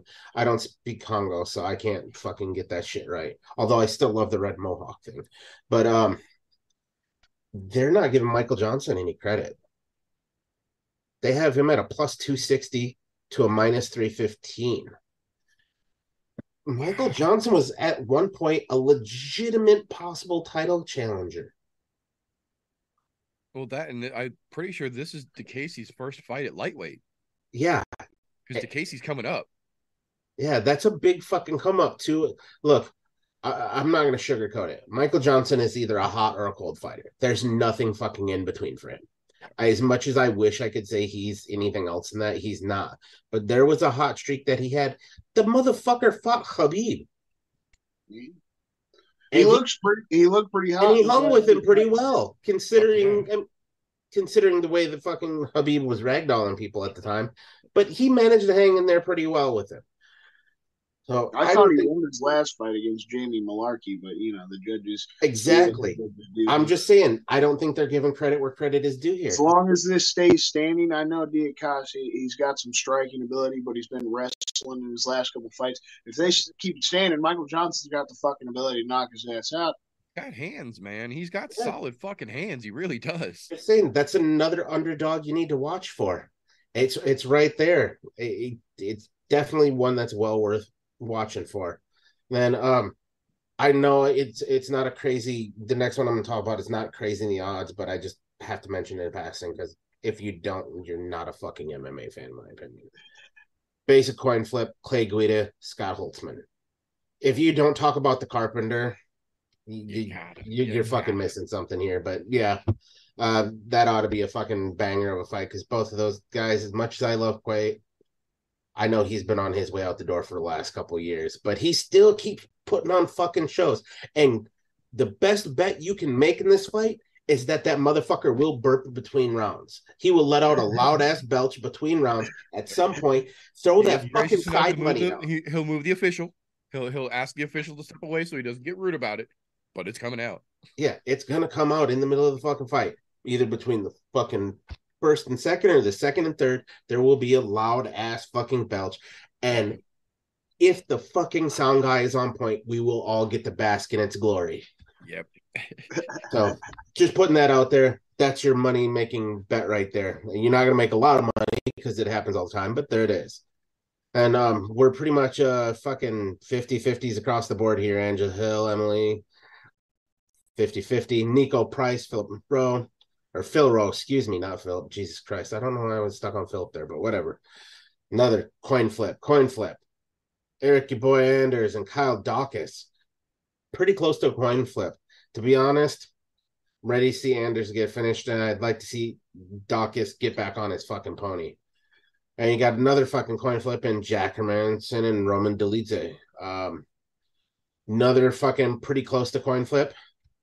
Tai Tuivasa and Sergey Pavlovich, which, to be honest, I'm surprised they're not leaning a little more towards Pavlovich. However, the way that Tai Tuivasa hung in there with Ciryl Gane, that may be what's giving them that coin flip attitude because we know Tai Tuivasa is a banger and he's going to go out there and fucking bang, look for a knockout. Whereas uh, Pavlovich has been a fucking bear to people, just absolutely mauling them on his way up. Uh, but they've got it at a coin flip. To be honest, I think they could lean it a little farther away from Tai Tuivasa. And I'm saying this is a guy who fucking, I'm an absolute on the Tai Tuivasa train. I fucking love that dude. That is like a blue collar, let me just go have a couple beers and I will fight you in the parking lot kind of fucking guy. I fucking love him. He he's he's the he's the the fucking normal guy's man. That's what that is. Except Yeah, for fucking. He's the blue collar man's fighter for sure. except for he's got hands of doom. That's the only other fucking thing that does with him. Hams. But yeah, um, that one another pretty close to coin flip. Plus one eighty five for two of Tuivasa, minus two fifteen for Sergey. Odds aren't too far off there. Um, where shit starts to get a little uh skewed here is in these next three fights. Well, the next two when the people's co-main event and the co-main event in the main. Um, but in uh, the people's co-main, I'm, I'm doing this loosely because to be honest, I don't see anything people's co-main about this. Yeah, uh, Ty, Ty and Sergey is the people's call, man. It really is. Like they have this fucking, they have this card backwards. Instead, they're putting a flyweight fucking bout with Matheus Nicolau and fucking Matt Schnell as the people Love Matt Schnell, but you know, That's what I was gonna say. I love Matt Schnell, but I there, there's no reason this fight is on the main card. Honestly. Nicolau's gonna try to wrestle fuck him. It's gonna be. Well, uh, yeah, he is. He's going to try to wrestle fuck him and submit him because that's what he does. It's thing, yeah. He does it fairly well. I'll give him Yeah, that. he's got some success, but But here, here's where where I think the fucking odds makers have it wrong. They have Nicolau as a minus three sixty five favorite over a plus three hundred match now. Those guys are literally ranked six and seven. They're right fucking next to Coin each flip. other. yeah, And to be honest, I don't think it's that big of a gap. This is another one. Take the fucking dog in this one and Matt Schnell. You have a very good chance of making a lot of money at a plus 300. And drop a fucking thousand if you got a thousand on Schnell. Fuck it. Do it. It's worth it. You have a good turnaround there. right. Um, yeah, it's a weird one. And then this brings us to the biggest fucking um biggest gap on the card is in the co-main event. Bryan Barberena and Rafael dos Anjos. Which I'm not gonna lie, I'm not mad at the odds makers for this, but it is a really wide gap here. We have a plus 430 underdog in Bryan Barberena and a minus 560 in Rafael as the favorite. Look, I'm not saying Rafael's fucking done done, but he's not the same guy that he has been. And don't get me wrong, Bryan Barberena is no fucking rule breaker, but he's put on some great fucking performances to get where he's at right now. To go from no number by your name to fighting the number ranked seven ranked fucking Rafael dos Anjos, that's a big fucking jump. So I get where the odds makers are a little fucking nervous about this, but this might be another one you might want to take the dog just by the off chance. Like, I'm not talking a big bet. Throw a hundred bucks on it. Just throw a hundred dollars on it. It- yeah, that's a play money bet. Like, don't don't commit to it. But if you got some spares, Yeah, if, you got a spare fucking hundred laying around, throw it at him. Because he's throwing he's throwing up some fucking wild shit that has worked and got him to where he is. He's basically worked himself into this, which I'm not mad at. Uh-huh, and Rafael, this is a fight that if he does not win, he's in trouble. he's in a lot of fucking trouble. Like the because shit hasn't been going his way lately. I mean, he's coming off fucking loss to fucking uh what's his goddamn name? Rafael Fiziev. Fiziev, Yep. Uh, he did he decision fucking his last two prior to that and Moicano and then Felder in 2020. Those were his last three fights. At one point, we were talking about him possibly becoming the champ. Twice. Yeah, on more than one occasion. Yeah. So um if he gets fucking taken out by Barbarino, that that's the I think that's where we see the possible um that possible sign of it's time for you to fucking go. I mean, Barbarino fucking KO'd Robbie Lawler. Just gonna say, look what look what Barberena did to Robbie, dude. If he does that to RDA, that might be the long kiss goodnight, dude. That might be the end of it. Well, yeah, and Lawler wasn't looking bad in that fight. That's all I'm saying. No, he wasn't. But Barberena weathered the fucking storm and then turned it back on him, and nobody thought he was gonna be able to. We've seen that work against RDA before. We've seen that exact tactic work against RDA before. So if Barberena can just do the same fucking thing he literally just did again, That's what I'm Then saying. What kind of crazy ass fight is Barberena going to get next if he knocks out Rafael dos Anjos? right? Like, yeah, who, oh, Well, yeah, who gets do the they top give five next guy. after this? Yeah, He gets a top five guy. No, uh-huh. no fucking question. You know what I would like to see? If he knocks out fucking RDA, give him Fiziev.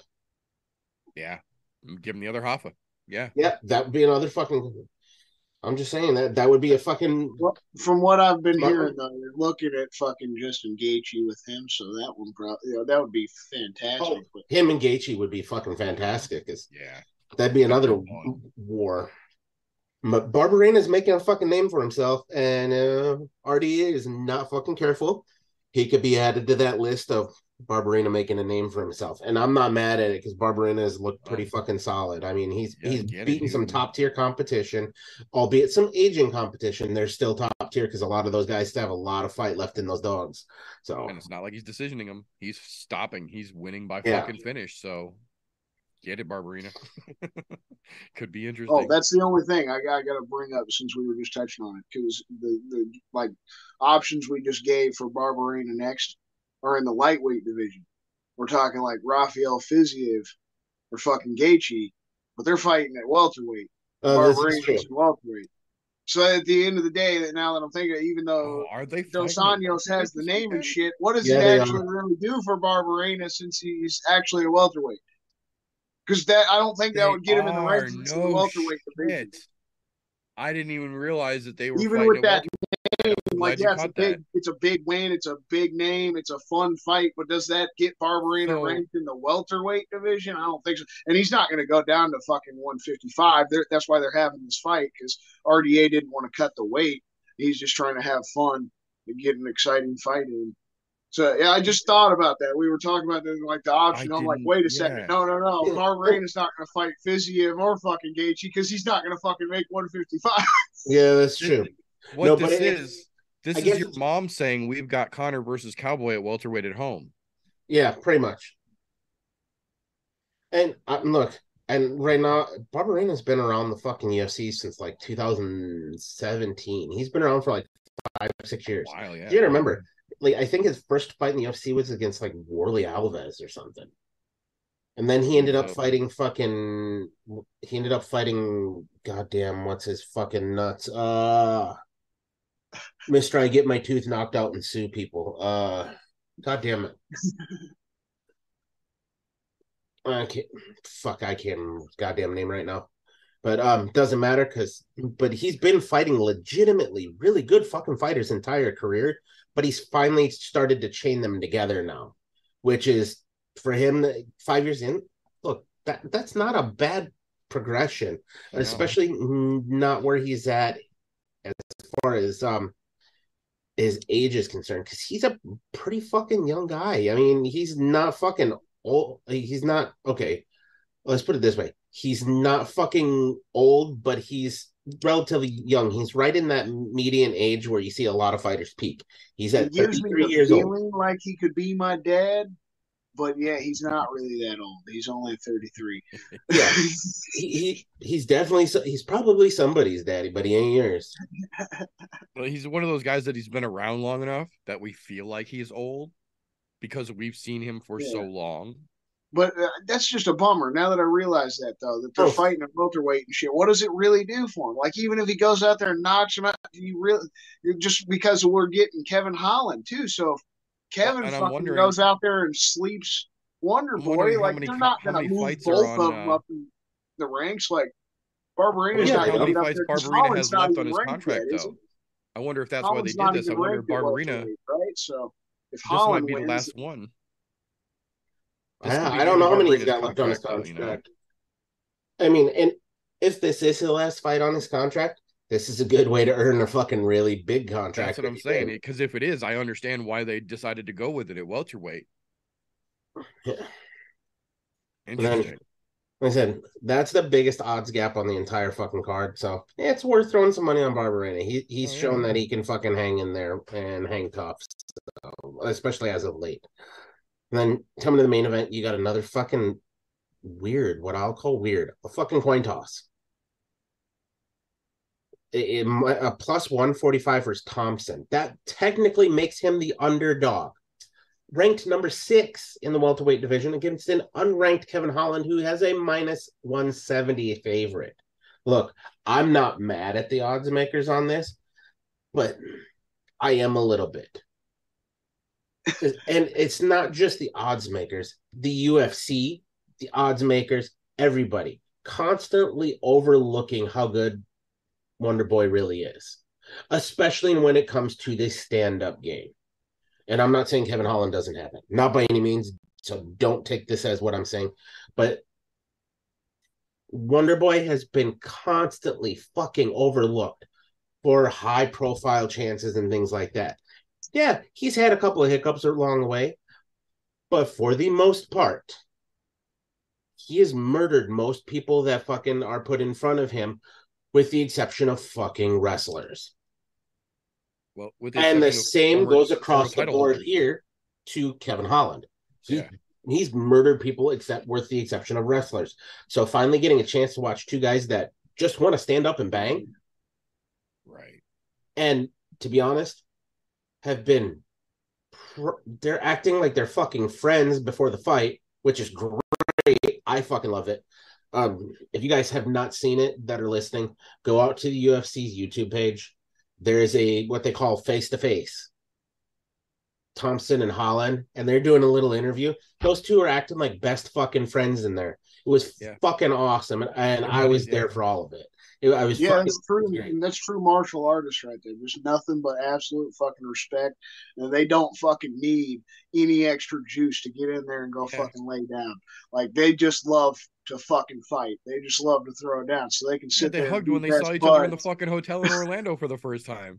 That Oh, was yeah. fucking hilarious. And literally, as the first time Wonder Boy walks past, Holland sees him. He's like, Wonder Boy. And they fucking hugged the first time they fucking seen at the fucking hotel, at the Fighters Hotel. Like, I have a Wayne. feeling after this fight is over, there's gonna be one where you see both of those guys going and drinking together. It's gonna be like that fucking out. fight with um Felder and uh what the fuck is his name, where they're taking pictures and racing wheelchairs to the fucking hospital. Right. It's gonna you're, be you're right though about uh, Wonder Boy. I mean, he is vastly underrated. Like I feel like he's been underrated a little bit through his whole career. Fucking, he put on some amazing fights against Tyron Woodley. I mean, the second one didn't go as great, but the first one was fucking epic. And then just the other year, he fucked Geoff Neal the hell up. And we just saw Geoff Neal this year fuck Vicente Luque the fuck up. Like I'm not Right. trying to tie a ton of shit together, but it's just like Wonder Boy is a fantastic striker. He's always been on the top. Yeah, I know he's getting on in years, but like I said, I'm not I don't mad. think he's slowed down at all. So the fact that there's not going to be a wrestler trying Right. to just hold him down on the ground, saying They both as get to do as what they like. Yeah. the UFC making a, a, a good headlining fight for this card, this is a good headline fight because you know those guys are both going to be action packed. We're not going to see anybody sitting around. And if somebody's sitting around, it's because Kevin Holland's going to be busy running his mouth because he likes to talk. yeah. And he's going to talk real friendly to Steven, obviously, because um, they've obviously been friendly. And it's going to be the, hey, man, I fucking like you. Whack. Right? that kind of Good shit. Quack. You almost yeah, with with how. Yeah. everything Yeah. is gone leading up to this fight, I'm so fucking excited for it. I'm just sitting here Listen, praying the I- MMA gods. It's been such a shit year. It's, Just give us. You can take all 14 others from us. Just this one. Wonder Boy is okay. Let me put it this way: Wonder Boy is one of the fighters who I think is probably one of the greatest fighters that will never hold the title, next to Cowboy Cerrone. Because as much as I hate to say it, I don't think we're going to see Steven get there because every time that he gets really close, they're like, "Let's put a wrestler in front of him." They, they throw So that at him. Yeah. That way, we can nullify his chance of ever holding the title. Because it's swear to God, they do that every fucking time Well, he sadly, close. we've got like what five of them. Of he, you said he's six, right? So you think about all the guys up above. It's Gil, it's Bilal, it's fucking Kamaru, Colby. Like yeah, Leon. and all guess those what? guys are wrestlers. Leon's the champ. He's the only fucking striker. he he fucking he decision Bilal. He didn't he lost to Bilal in decision, right? He lost the decision to fucking Gil. So the only time he's losing is fucking decisions to guys that are grappling based. Yep. Same with Holland across. So this has, to be honest, this that's fight of the night in my opinion. I don't get something else I've taken. Like last year, him fighting Gilbert, him fighting Bilal. Those dudes not just have respect for Wonder Boy. They they were scared. That's why Yeah, they they did know what happens if he gets fucking loose, yeah. They don't want to stand toe to toe with him, and that's why I love this fight because Kevin Holland will stand toe to toe with him. We're going to see if Kel- Kevin Holland's actually got the fucking nuts to go toe to toe with Wonder Boy in a striking. and I think he does. I I think he just think the skill set's a little bit different because Yeah, like I think he's got the toughness, but I think, like you said, Wonder Boy's skill set is higher, and I kind of feel like Wonder Boy's going to Well- surprise people. As much as I love Kevin, Look, Kevin he's a good Holland gave it away too. To if if you watch that face to face, Kevin Holland gave it away. Stephen Thompson is traditionally karate trained, straight strikes, right? Kevin Holland, how did he learn striking? Kung Fu, big looping punches, straight strikes always beat looping punches. He gave it away. He told you how the fight's going to go. As much as I hate to say he may have wrote his own fate in that interview, if that happens on fucking Saturday, it's because he wrote his own fate into it. He said right in the interview. And look, they those guys were fucking great. They were talking about how each other cuts weight, how Kevin's not gonna have to cut hardly any, and Steven's like, "Well, this is gonna suck because I got to cut a lot of fucking weight." So I mean, like the pure the pure gold out of this fight is just fucking amazing. And I'm not happy with the odds makers though. Overall, I think they should have it. You could leave it a co- close to a coin flip, but I still think you should have probably leaned it a little more towards uh, Wonder Boy. I, I would have assumed it would have been leaned towards Wonder Boy tip wise, but Yeah, it'd be like a one uh, for me if I was doing the odds making. It'd be like a minus one fifty Wonder Boy. And Well, what if sucks is nothing else, Maybe maybe like plus one one ten. Plus if I was to bet on this fight and win, I'd still be mad because I like both of these fucking guys. So I, right? it's hard for me to root against either one of them. Yeah, what I'm hoping for is we just get to knock down, drag out, brawl, five rounds. Actually, you know, I would not be Like- mad if we got our first said, double They go and drink afterwards. They're just both fucked up, bleeding. They had a great war. They just go drink and have a good time. I don't want to see either one of them get knocked out. So if if there's if we're gonna see a finish, let's get Kevin Holland do the same thing he did to Dirty Bird. Just choke him out real quick, and you go you all go party, go have a good time. I love think both of them so much. I don't want to see that. We've seen a lot of that this year too. Just like us losing good main events, we've seen a lot of our favorite fighters just fuck yeah get slept. I think- I think my biggest him. surprise about these odds being so drastic in favor of Holland is because whether it was for show or not, Kevin Holland is technically coming out of retirement for this fight. I like what he said on media day. Did you guys see I'm, that? I'm just saying, speaking strictly he said from it's an on the table that he'll view. go right back to retirement too. And Yeah, I what love what, saying. he said. He said That's what saying. certain From things will making- promise. And he was like, if they give fucking Hamza a title shot before I get closer to it, I'm going fucking out of here. And I was like, damn right. Because if you beat saying, number like, six dude, if you beat Wonder Boy, he should be fucking skyrocketing. And Hamza at just missed weight. the conversation. Yeah, no, I agree. And the fact that he's coming out of retirement for this fight and has mentioned that he will potentially go right back into retirement, and the odds makers are mm-hmm. still going to give him that much, that heavy of a leeway favor odds wise. Yeah, mm, I mean, and they're, they're it's crazy because it's not that heavy, but it the point remains that they I just don't think they've got it right. So right now is your best time to bet on Wonder Boy. I'm pretty sure come Saturday morning those odds are going to flip because people are going to realize straight strikes, looping strikes, all those little things are tells, man. I mean, think about it. Somebody throws a looping fucking right hand. First thing that's going to get there is a straight right, not a looping. That's how that works. Fucking this hand up, mm, great counter. I'm saying they it's out there, but it's gonna be a fucking exciting fight. I in my I, I hope. I really fucking hope so. To be honest, I this from not wanting to root against either one of these guys, this would be the one time that I would root for a double knockout. I can see that. Like And we almost had one a couple of weeks their- ago. I'm say, still waiting their for shit. styles. This could almost generate it. Yeah, a possibility, knowing that those boys are going to be striking. They're not going to be looking for takedowns. we finally got our possibility again. We almost had You one a couple weeks ago. You Like- see it right now. Kevin Holland goes for that looping fucking overhand. Wonder Boy goes for a kick. Just both same time. Oh. I'm not gonna lie. That would be one of the most glorious things for me to fucking watch, even though I love both of them and I don't want to see either one of them getting knocked out. I it, it would be a fitting end to those guys going, fuck, that was fun. Did we just become best friends? Right. Yeah, that would be that stepbrothers moment when they wake up. Yeah. just saying. oh shit. yeah, man, that that does it for my fucking my bit here. Much appreciated, sir. So, with that being said, uh, normally this would be the moment where that terrifying gift rolls across the screen and we get ready to get all fucking hostile. But seeing as how, as of now, we are officially in December and it is the season of giving and the season of being thankful.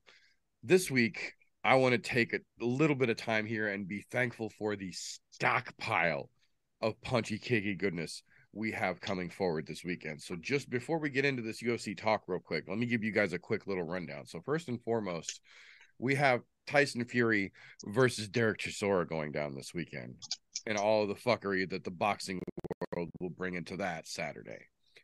Then we have one on Prime, number five.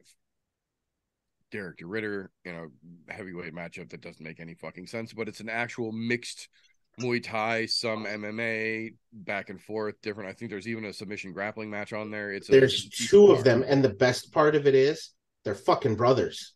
Ah, The nice. two fucking uh what's it, the Ruotolo brothers yeah, are on there. One is a current champ and the other one is working his way there in a different weight class. yeah. Kade, what is it? Kade and Tye. Yeah, Yeah, Kid and Tye. 'cause- And so that one right there, if you're in a submission grappling, go fucking check those boys out because they're fucking fantastic. and Tye's taking out a Dagestani. Yeah. It's gonna be fun to watch. It's it's going to be interesting. Yeah, there's there's an interesting card to be had tomorrow night on one on Prime. There's also a, I think they're calling it 151 O N E, the number 154 uh, event uh, taking place at like 4 a.m. Saturday morning. Again, more actual genuine mixed martial arts, but not a lot of names that most casuals will recognize. Um, and if that's not enough for you, fret not, we've got more. Uh, Saturday evening at 7 p.m. Eastern, 6 p.m. Central, BKFC 34 Palomino versus Shoaff with two belts on the line. Uh, not a terribly great card top to bottom, but a couple of very exciting and very interesting perspective fights with, like I said, two belts on the line. And then the piece de resistance, if you will, Saturday evenings back to regular time, 9 p.m. Central main card kickoff with all 15 fucking cards on it. Or excuse me, 15 fights on the card for the UFC return to Orlando. So instead of doing a pit here, what I want to do is we're going to talk about the best things this weekend. So, first, gentlemen, I would like to know from your point of view, if you are a casual fan and this is your first weekend deciding to tune into some punchy kicky, let's see what all the fuss is really about. What is the best matchup you would recommend someone to tune into out of all the crazy shit we have got before us? So are you saying matchup or are you saying card? Uh, just matchup because we've got what Oh, seven fuck. fucking cards going down. Okay. Okay, that's a little bit different because that one caused me to think a little bit. Because look, if if you're look okay, you know what? I'll run it this way. I will say tune in to fucking Wonder Boy and Kevin Holland. Because you know there will be action during that fight. Those two are gonna stand up, and if you're a first timer or just getting into it, that's the kind of shit you want to see to get somebody enthralled and enthusiastic about MMA before you start getting them into the grappling shit. Now, if you were saying a card as a whole, I'm going to tell them to go watch the one FC on Friday night card. the prime. On Prime. Yes, Yeah. because this way they get a little dose of everything. A couple of submission grappling, some fucking Muay Thai, MMA, all on the same fucking card. Talk about getting somebody into the kicky punchy game and wanting them to stay. That's a great way. Second they see that fucking wild ass Muay Thai in one, man, Right. that's that shit'll get anybody's fucking drill sergeant to stand at attention. Right. I'm just that, saying. That and Chatri loves to throw them extra 50k checks around. Unlike That- Dana, I think he just likes to hear his name. Fuckers, man. I, I think he just likes to hear his name after. And yeah, like, if they call him in the, the post fight, he's like 50 grand for you. he's like the fucking Oprah Winfrey of fucking MMA. And you get 50 grand. You get You 50. get 50 grand. You get 50. Fuck yeah. Fuck yeah. All right, so for me, I mean, obviously, the main event's going to be fucking fantastic. But if you've never watched any UFC or combat sports before, I mean, there's a lot of good shit going down. I'm even interested in the Tyson Fury Chisora fight if you like boxing. But man, come on, Tai Tuivasa versus Sergey Pavlovich. You think about a heavyweight fucking fight instead of the boxing let's get cage fighting with four ounce fucking gloves, 265 pound motherfuckers. This is literally like a Rocky story to me. You got the Ivan fucking Drago of MMA going against the dude from the land down under. Like, God, what a way to pop your cherry for MMA. To see Tai Tuivasa knock out the Ivan Drago of MMA and then fucking doing shoeies with the entire crowd of Orlando, Florida. What a fucking beautiful sight to see. I mean, if, if it's your first time watching MMA, I honestly think that sight will be a little more fucking fantastic than Kevin Holland, Stephen Thompson. Like, I, I'm excited for that fight. I think it's an absolute banger, but Tai Tuivasa fucking winning this one, man. He was on a hell of a fucking streak there before that fight against Ciryl, and he, he showed he's a tough ass motherfucker. He even hurt Ciryl Gane, and he even admitted it. That's the hardest fucking hit I've ever taken. Like Hell yeah. uh, we we've seen Pavlovich already gotten put out by Alistair Overeem. Uh, there's still some questions there in my eyes for Pavlovich. We'll see how that goes, man. It's gonna be exciting. Very interesting. So I think I agree to a certain extent with both of you. I think uh as as far as the better card of the weekend, I will say I think that's actually the UFC. For 15 fights, most of the fights on that card have at least one recognizable name in it. So overall, I think the UFC is going to be a good place for people to get their fill. Uh, but for the one fight, I would actually probably say it's Yazmin Jauregui versus Istela Nunes.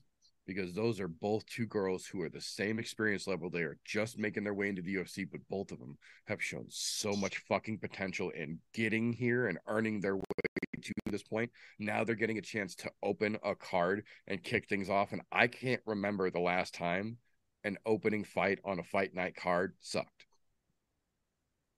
We've seen a couple early prelim cards just blow for 25 fucking minutes. But I can't remember the last time an opening fight on a fight night card sucked. Yeah, it's been a while, but that don't mean it can't happen. I, absolutely, absolutely. But I think with these two ladies, I, I think this is a damn good fucking matchup, and they're both genuinely well-rounded mixed martial artists as well. So, uh, I I think that with the fact that they're so young but still have so much to offer here, I think it's a great way to look at the future of the sport, so to speak. Yeah, Not the one that I would point somebody who's new to MMA to, though. Just saying. Well, that's going to bring us to the other side of that as we like to do things around here.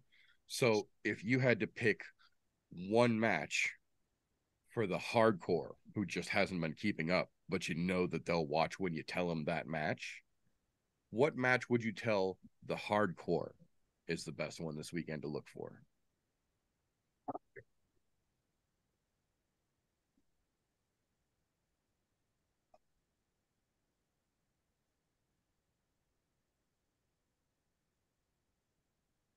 That's a that's a fucking tough one for me. There are quite a few on there where if you haven't been watching for a while, there's a few where I would go, "Hey, you might want to go check this out." Right. But um, I would almost say I would almost go completely against MMA completely on this. If you're a hardcore fan, I'm telling you, tune into one. Don't watch Kade Ruotolo because he is going to br- beat the Brazilian and continue to keep his belt. That I fucking know. But go watch Tye Ruotolo take on that fucking Russian. That is going to be a fantastic grappling match. Those two Ruotolo brothers are fucking amazing as a whole. But watching Tye come up now with his fucking brother, and what's better is they're doing it at a catch weight, so it's not in a weight class. He's he's catch weighting this fucking Russian guy.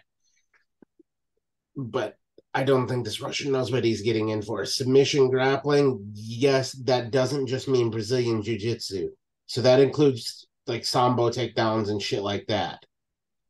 But those Ruotolo brothers are on another fucking level. So I'm just saying, if you're if you're a hardcore fan and you want to watch a really great grappling, that's going to be a great one to watch. We already know his brother's going to keep the title, but watching Tye Ruotolo take on Murat at fucking catch weight, and it's submission grappling. It's not fucking jujitsu. It's submission grappling. So that includes judo, fucking sambo, all that other shit that includes some sort of grappling aspect to it where there's submissions involved. That's worth your fucking time. And it's going to be fairly early, so you'll be able to switch right back over and catch all the main sh- sh- shenanigans that are going on on Friday night. Fuck yeah. What do you think, Christian? Well, for me, like a diehard fan, it's watched for a really long time. I feel like the best fight on the weekend. I mean, there's a lot of good stuff, you know. Even the Chisora and Tyson Fury fight. If you're a diehard combat sports fan, you're probably going to enjoy that boxing match. But fucking Bryan Barberena versus Rafael dos Anjos just feels like such a good potential fucking dog fight and a matchup. Dudes that seem to be in the UFC for decades. I know, you know, at least a decade for Rafael dos Anjos, but Yeah. so fucking much experience in the UFC between these two guys. So much time, so tenured. Like we were talking earlier, it feels like Barberena is older than he really is just because of how long he's been in the fucking UFC. So a diehard fan, I think this is it. Man. Like, what what is what does RDA still have left? He he whooped Moicano's ass earlier this year, and then he he went toe to toe with Rafael Fiziev, even if he lost that fight and got finished. What has he got left after that? Bryan Barberena, does he have the ability somehow late in his career kickstart a fucking run at something, right? And maybe fucking put himself in contention. Fuck yeah. Because you would think, like we were talking about earlier, I don't necessarily think it would jump him into the rankings, but it should pretty much get him damn close. Next fight should be against a ring fighter if he knocks out Rafael Dos Anjos. Yeah. Even if Dos Anjos isn't a welterweight, that should then, in my opinion, give Barberena a ranked welterweight in his next fight. I mean that. So there's a lot of excitement to be had here. Just the fucking tenure of these guys, knowing how badass the both of them are, how tough of them the both of them are. Oh yeah. Yeah. I can agree with both of those. Uh, I think mine for this one, excuse me, is a little bit different. Uh, if if you're hardcore, you you'll probably understand why I'm I'm picking the one that I'm picking here. But my choice for the hardcore recommendation is going to be on uh Saturday night's BKFC 34 card, and it's actually the main event. It's Luis Palomino versus Tom Shoaff and it's for two very very important reasons to me and i think the hardcores will will at least appreciate if not understand and relate to my two reasons here first and foremost tom Shoaff is a fucking can who has in no way shape or form earned himself a title shot but is getting given one because they needed one to be taken on that night, which, as we talked about earlier, with the fucking card coming up next weekend, nobody really is in favor of forcing a title fight on the night as opposed to forcing a right fight for the title. That makes a difference. But the second reason, and more importantly for me, is because Tom Shoaff is one of those assholes who's convinced that that fucking 1930s stupid fucking handlebar mustache is the key to his fighting prowess. And I cannot fucking express in words how much joy it gives my black little heart to see people with that stupid fucking thing on their lip get flatlined and wake up wondering what happened. So even if they don't agree with me, I think the hardcores will understand why I chose that. No, that's definitely one to watch. And you know, like I said, you're not gonna miss it by tuning in Friday night to fucking one. Yeah. Yep, exactly. So that being said, uh we will turn that over here. Um with so fucking many cards going off this weekend, um what would you gentlemen think will be the best co-main event of all the cards that we've got to look forward to this weekend? Oh, that's fucking easy. In my opinion, Carmotion Velasquez too. On Bellator. Uh, this weekend? That's this weekend. I think that's in seven hours, right? Yeah, that's Friday. Friday night. Oh no, that's next Friday. Fuck me. I got my Bellator cards mixed up. That's what I was just gonna say. There's no Bellator card this Oh, weekend, man. I'm looking at all the cards for this weekend, and there ain't a Bellator on the list. That's that's fucking that's next weekend. yeah, they See- put that card up against 282 for some fucking reason, which I will never understand. Okay. Well, then in that case, that does change change the fucking outcome here a little bit. Uh, fuck me. Uh, that case, I'm going one on Friday. Kade Ruotolo and Matheus Gabriel. Fucking, I'm I'm down to go watch Kade Ruotolo go and fucking blast out another victory and keep that fucking title. The kid's a fucking animal. He really is. If you're into submission grappling, go watch Kade Ruotolo. I'm telling you, you will not be disappointed. Lightweight title on the line over there in one. Totally worth your time as the co-main event.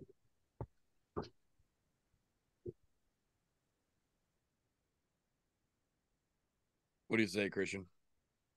No, I, I mean for the co-main event, just because GolfTee took the one, I'm I'm gonna go ahead and say Barberena and fucking Rafael dos Anjos again. I mean, it just feels like repeating, obviously, low hanging fruit. But I'm not gonna sit here and say that the co-main event of the BKFC card is gonna be better than Bryan Barberena versus Rafael dos Anjos. So, I mean, I can definitely, obviously agree with that one for sure. Yeah, who the I fuck is do agree with? I do agree with uh you know TJ that the Ruotolo fight on the one card probably going to be better in my opinion just because I enjoy the grappling aspect and shit so to me that that I agree it's going to be exciting but I'm also just excited for the UFC shit so this is as far as co-main event goes rather watch UFC co-main than the BKFC so I am actually gonna cheat because it's my show and I could fucking do that. Uh, for my choice, I'm actually going to pick the People's co-main event because technically it is still a co-main event. It's just the People's co-main event for the One Championship 164 card taking place at five o'clock in the fucking morning Saturday. Uh, in Brandon Vera versus Amir Aliakbari. Uh, this is two of, in my opinion, the most genuine, dangerous heavyweight mixed martial artists outside of the UFC. And at one point, this was called to be the potential super heavyweight fight, or excuse me, super, I say in air quotes, heavyweight fight of one championship. And through life's various twists, turns, and fuckery of foul coming into play, they have neither one of them found themselves in title contention, but at this point, finally got the point where those two get to take off against each other, and there is genuine bad blood between these two. These are two big dudes who both have the ability to go the whole fucking three rounds at full fucking force. And at any point in those three rounds, knock the other guy the fuck out from anywhere the fight may be. Uh, I am very excited to see how that fight of almost anything else on that card, that fight, I am excited to see how it plays out. I'm not going to stay up till four o'clock in the fucking morning to watch it, but I'm definitely going to look for that replay when I wake up.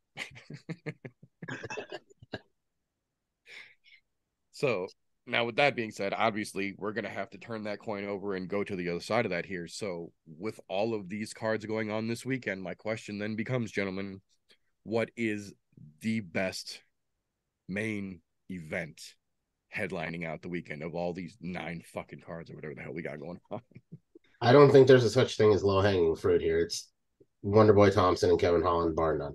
Period across the board. I don't care if you call it low hanging fruit or not. That's it. Probably the best fight of all of the cards, to be quite honest. I think that's pretty fair. Yeah. What do you think, Christian? I fully 100% agree. I mean, um, if my buddy Tyson Hicks fight wouldn't have gotten fucked this week, I would have been able to just pull some Homer shit out like that and be like, oh, he's got main event, best main event of the week, you know, pull some corny shit like Jed Meshew or something like that. But uh, no, I mean, that, TJ's right. That's the best fucking fight of the weekend in my eyes. Wonder Boy versus fucking Kevin Holland is going to be fantastic. It's an awesome main event. Um, as far as pageantry goes, like spectacle, Tyson Fury's fucking main event fight against Chisora, that'll probably be fun to watch. You know, they'll probably knock him the fuck out. As an overall fight, Wonder Right. Boy and the Big Mouth is going to be fantastic. Mainly just because I feel like we're we're going to get a show. Like it's going to be constant back and forth striking between the two of them. We're going to get to see Kevin Holland actually talking some shit. Oh man, just like I said, just praying to the MMA gods. You can take all 14 Right. except for that one. Any of the other fights, leave that one the fuck alone. No, I I completely agree on on all counts here. Uh, I I am almost almost morbidly curious just to see how fast Tyson Fury is going to knock Derek Chisora the fuck out.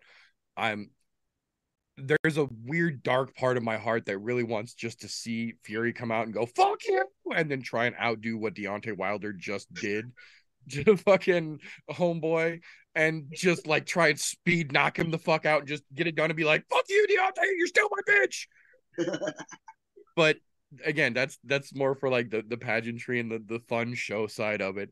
Uh i i do agree the, the the fucking main event that everyone needs to be fucking watching regardless of what else you tune into this weekend is Stephen Wonderboy Thompson versus Kevin Big Mouth Holland. As, aside from being just a great fucking fight stylistically, there's a genuine chance we might get to see a 25 minute conversation with the fight taking place. It might be a fight with its own director's commentary, for fuck's sake.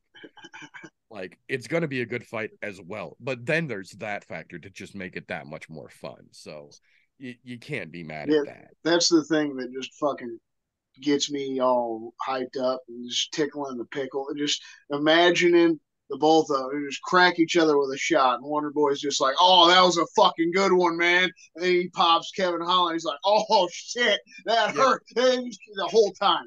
It's just that. They're just punching each other, just bap, bap. Oh, dude, that was a fucking good one. Oh, shit, you almost had me there. Yep. Yeah, I think that's gonna make that fight just fucking spectacular. And stylistically, they could potentially do that for 25 minutes and be awesome, or do that for a minute and seven seconds and then somebody goes to fucking sleep. It, it will be entertaining and awesome either way, I think. So I, I think that's definitely definitely the way to go. So with that being said, uh obviously we're not gonna have a fifth round because we don't have a pit going on. So what I am going to take this moment to do though is something that I'm not going to promote in the name. I'm not even going to promote it in the description. This is something that I'm going to do just for the fans. And I've talked it over with the gentlemen here, and they are 100% in agreement with me here. Seeing as how this is the season of giving, I would like to do something to make somebody's season a little bit better. Um, between now and the final episode of the year for us, which will be, let's see, um, 15th, calendar right? Sucks. the 15th. The 15th will be our, our final card here for the UFC on the 17th. So from now, December 1st until December 15th at 12:01 a.m., we will say. At any point in time between now and then, come back to this video and I will repeat it again at the end of the next video and you can come back to next week's video after it is aired and it is back as an actual video, not just a live stream, and comment. I don't care who you are. I don't care where you're from in this world. I don't care what you celebrate. This time of year can be rough for everyone. So if I can do something to make it just a little bit easier for anybody, no matter where you are, that's what I want to do. So what I want in exchange, I want you to come back to either this video or next week's video and just comment happy holidays. That's it. One entry per person. I don't care if you follow me or not. I would appreciate it if you did, obviously. But I don't care where you are in the world. I don't care how old you are because the prize is just going to be a gift card. And the winner will be able to choose that gift card. You want 20 bucks for Starbucks? Cool. You want some Best Buy bucks? You got it. You win and you want some Fortnite dollars. That's what will get you. But it will be something to win no matter where you are, we can get it to you. Make the holiday season just a little bit better. But again, this isn't something we're advertising. This is just for you fans. So again, at any point between December 1st and December 15th, 2022, come back to this video or next week's I'm No Joe video and just comment happy holidays. The 15th, before that show goes live, we will get together as a group. We will enter all the names in. We will random generator. We will pick a winner and then we will message that winner and we will announce the winner during that show so that you can verify it's not one of those message me on fucking WhatsApp or whatever bullshits. You will never get one of those from me. That is never me. I don't fucking use WhatsApp. That is clearly about if you ever get one of those, tell it to fuck right off. I won't even block your comments. They can go fuck themselves. This is for the fans of the show. We appreciate you. So you've got two weeks. Good luck to everyone. That being said, once our show is over, if you'd like, we'd like if you'd like it. Like and subscribe. Make sure your notifications are turned on, whether you're here Thursday nights on I'm No Joe for the YouTube version, youtube.com slash I'm No Joe, or you're catching this the week later in all audio format, anchor.fm slash I'm No Joe, through your podcast consumption platform of choice. Whichever the case may be, please make sure you are turned your notifications on and you are subscribed wherever that platform is. If you would like to really help what we do around here, best way to do that, patreon.com slash I'm No Joe for as little as a dollar a month. You can get your name on the end of every broadcast on this channel. Also, get access to behind the scenes, unaired, and literally unairable things that we've got in the archives. Things that even OnlyFans wouldn't let us keep live. So the buck's worth it.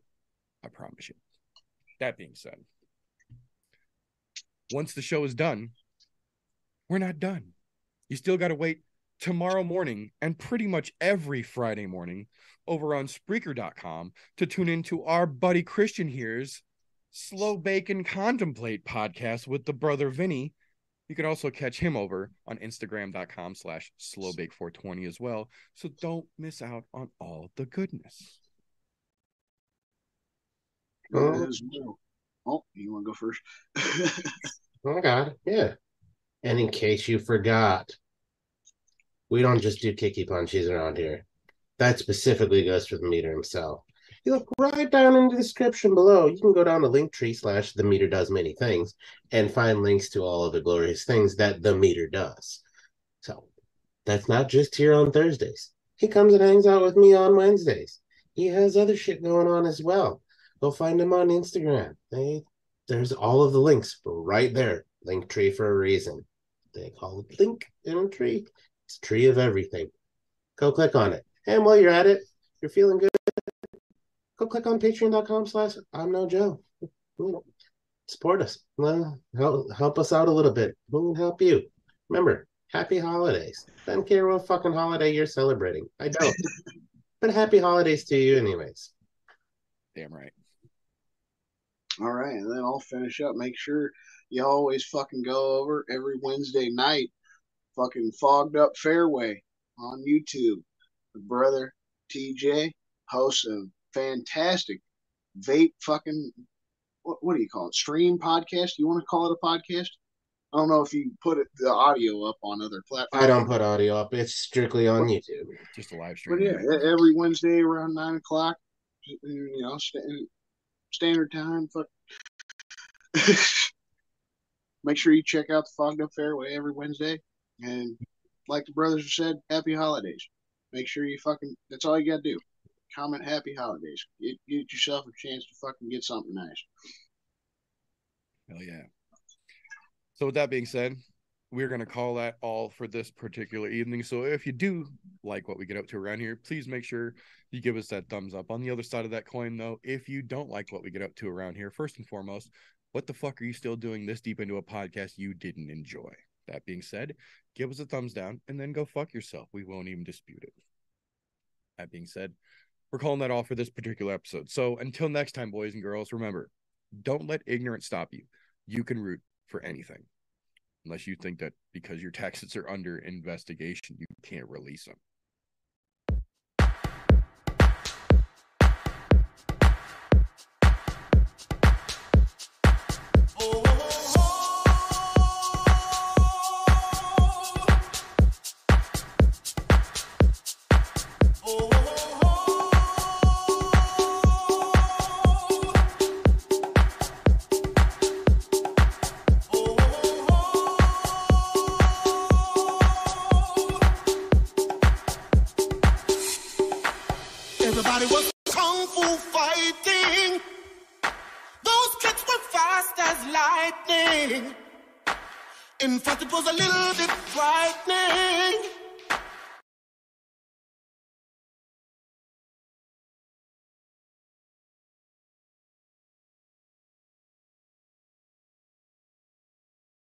How do I say goodbye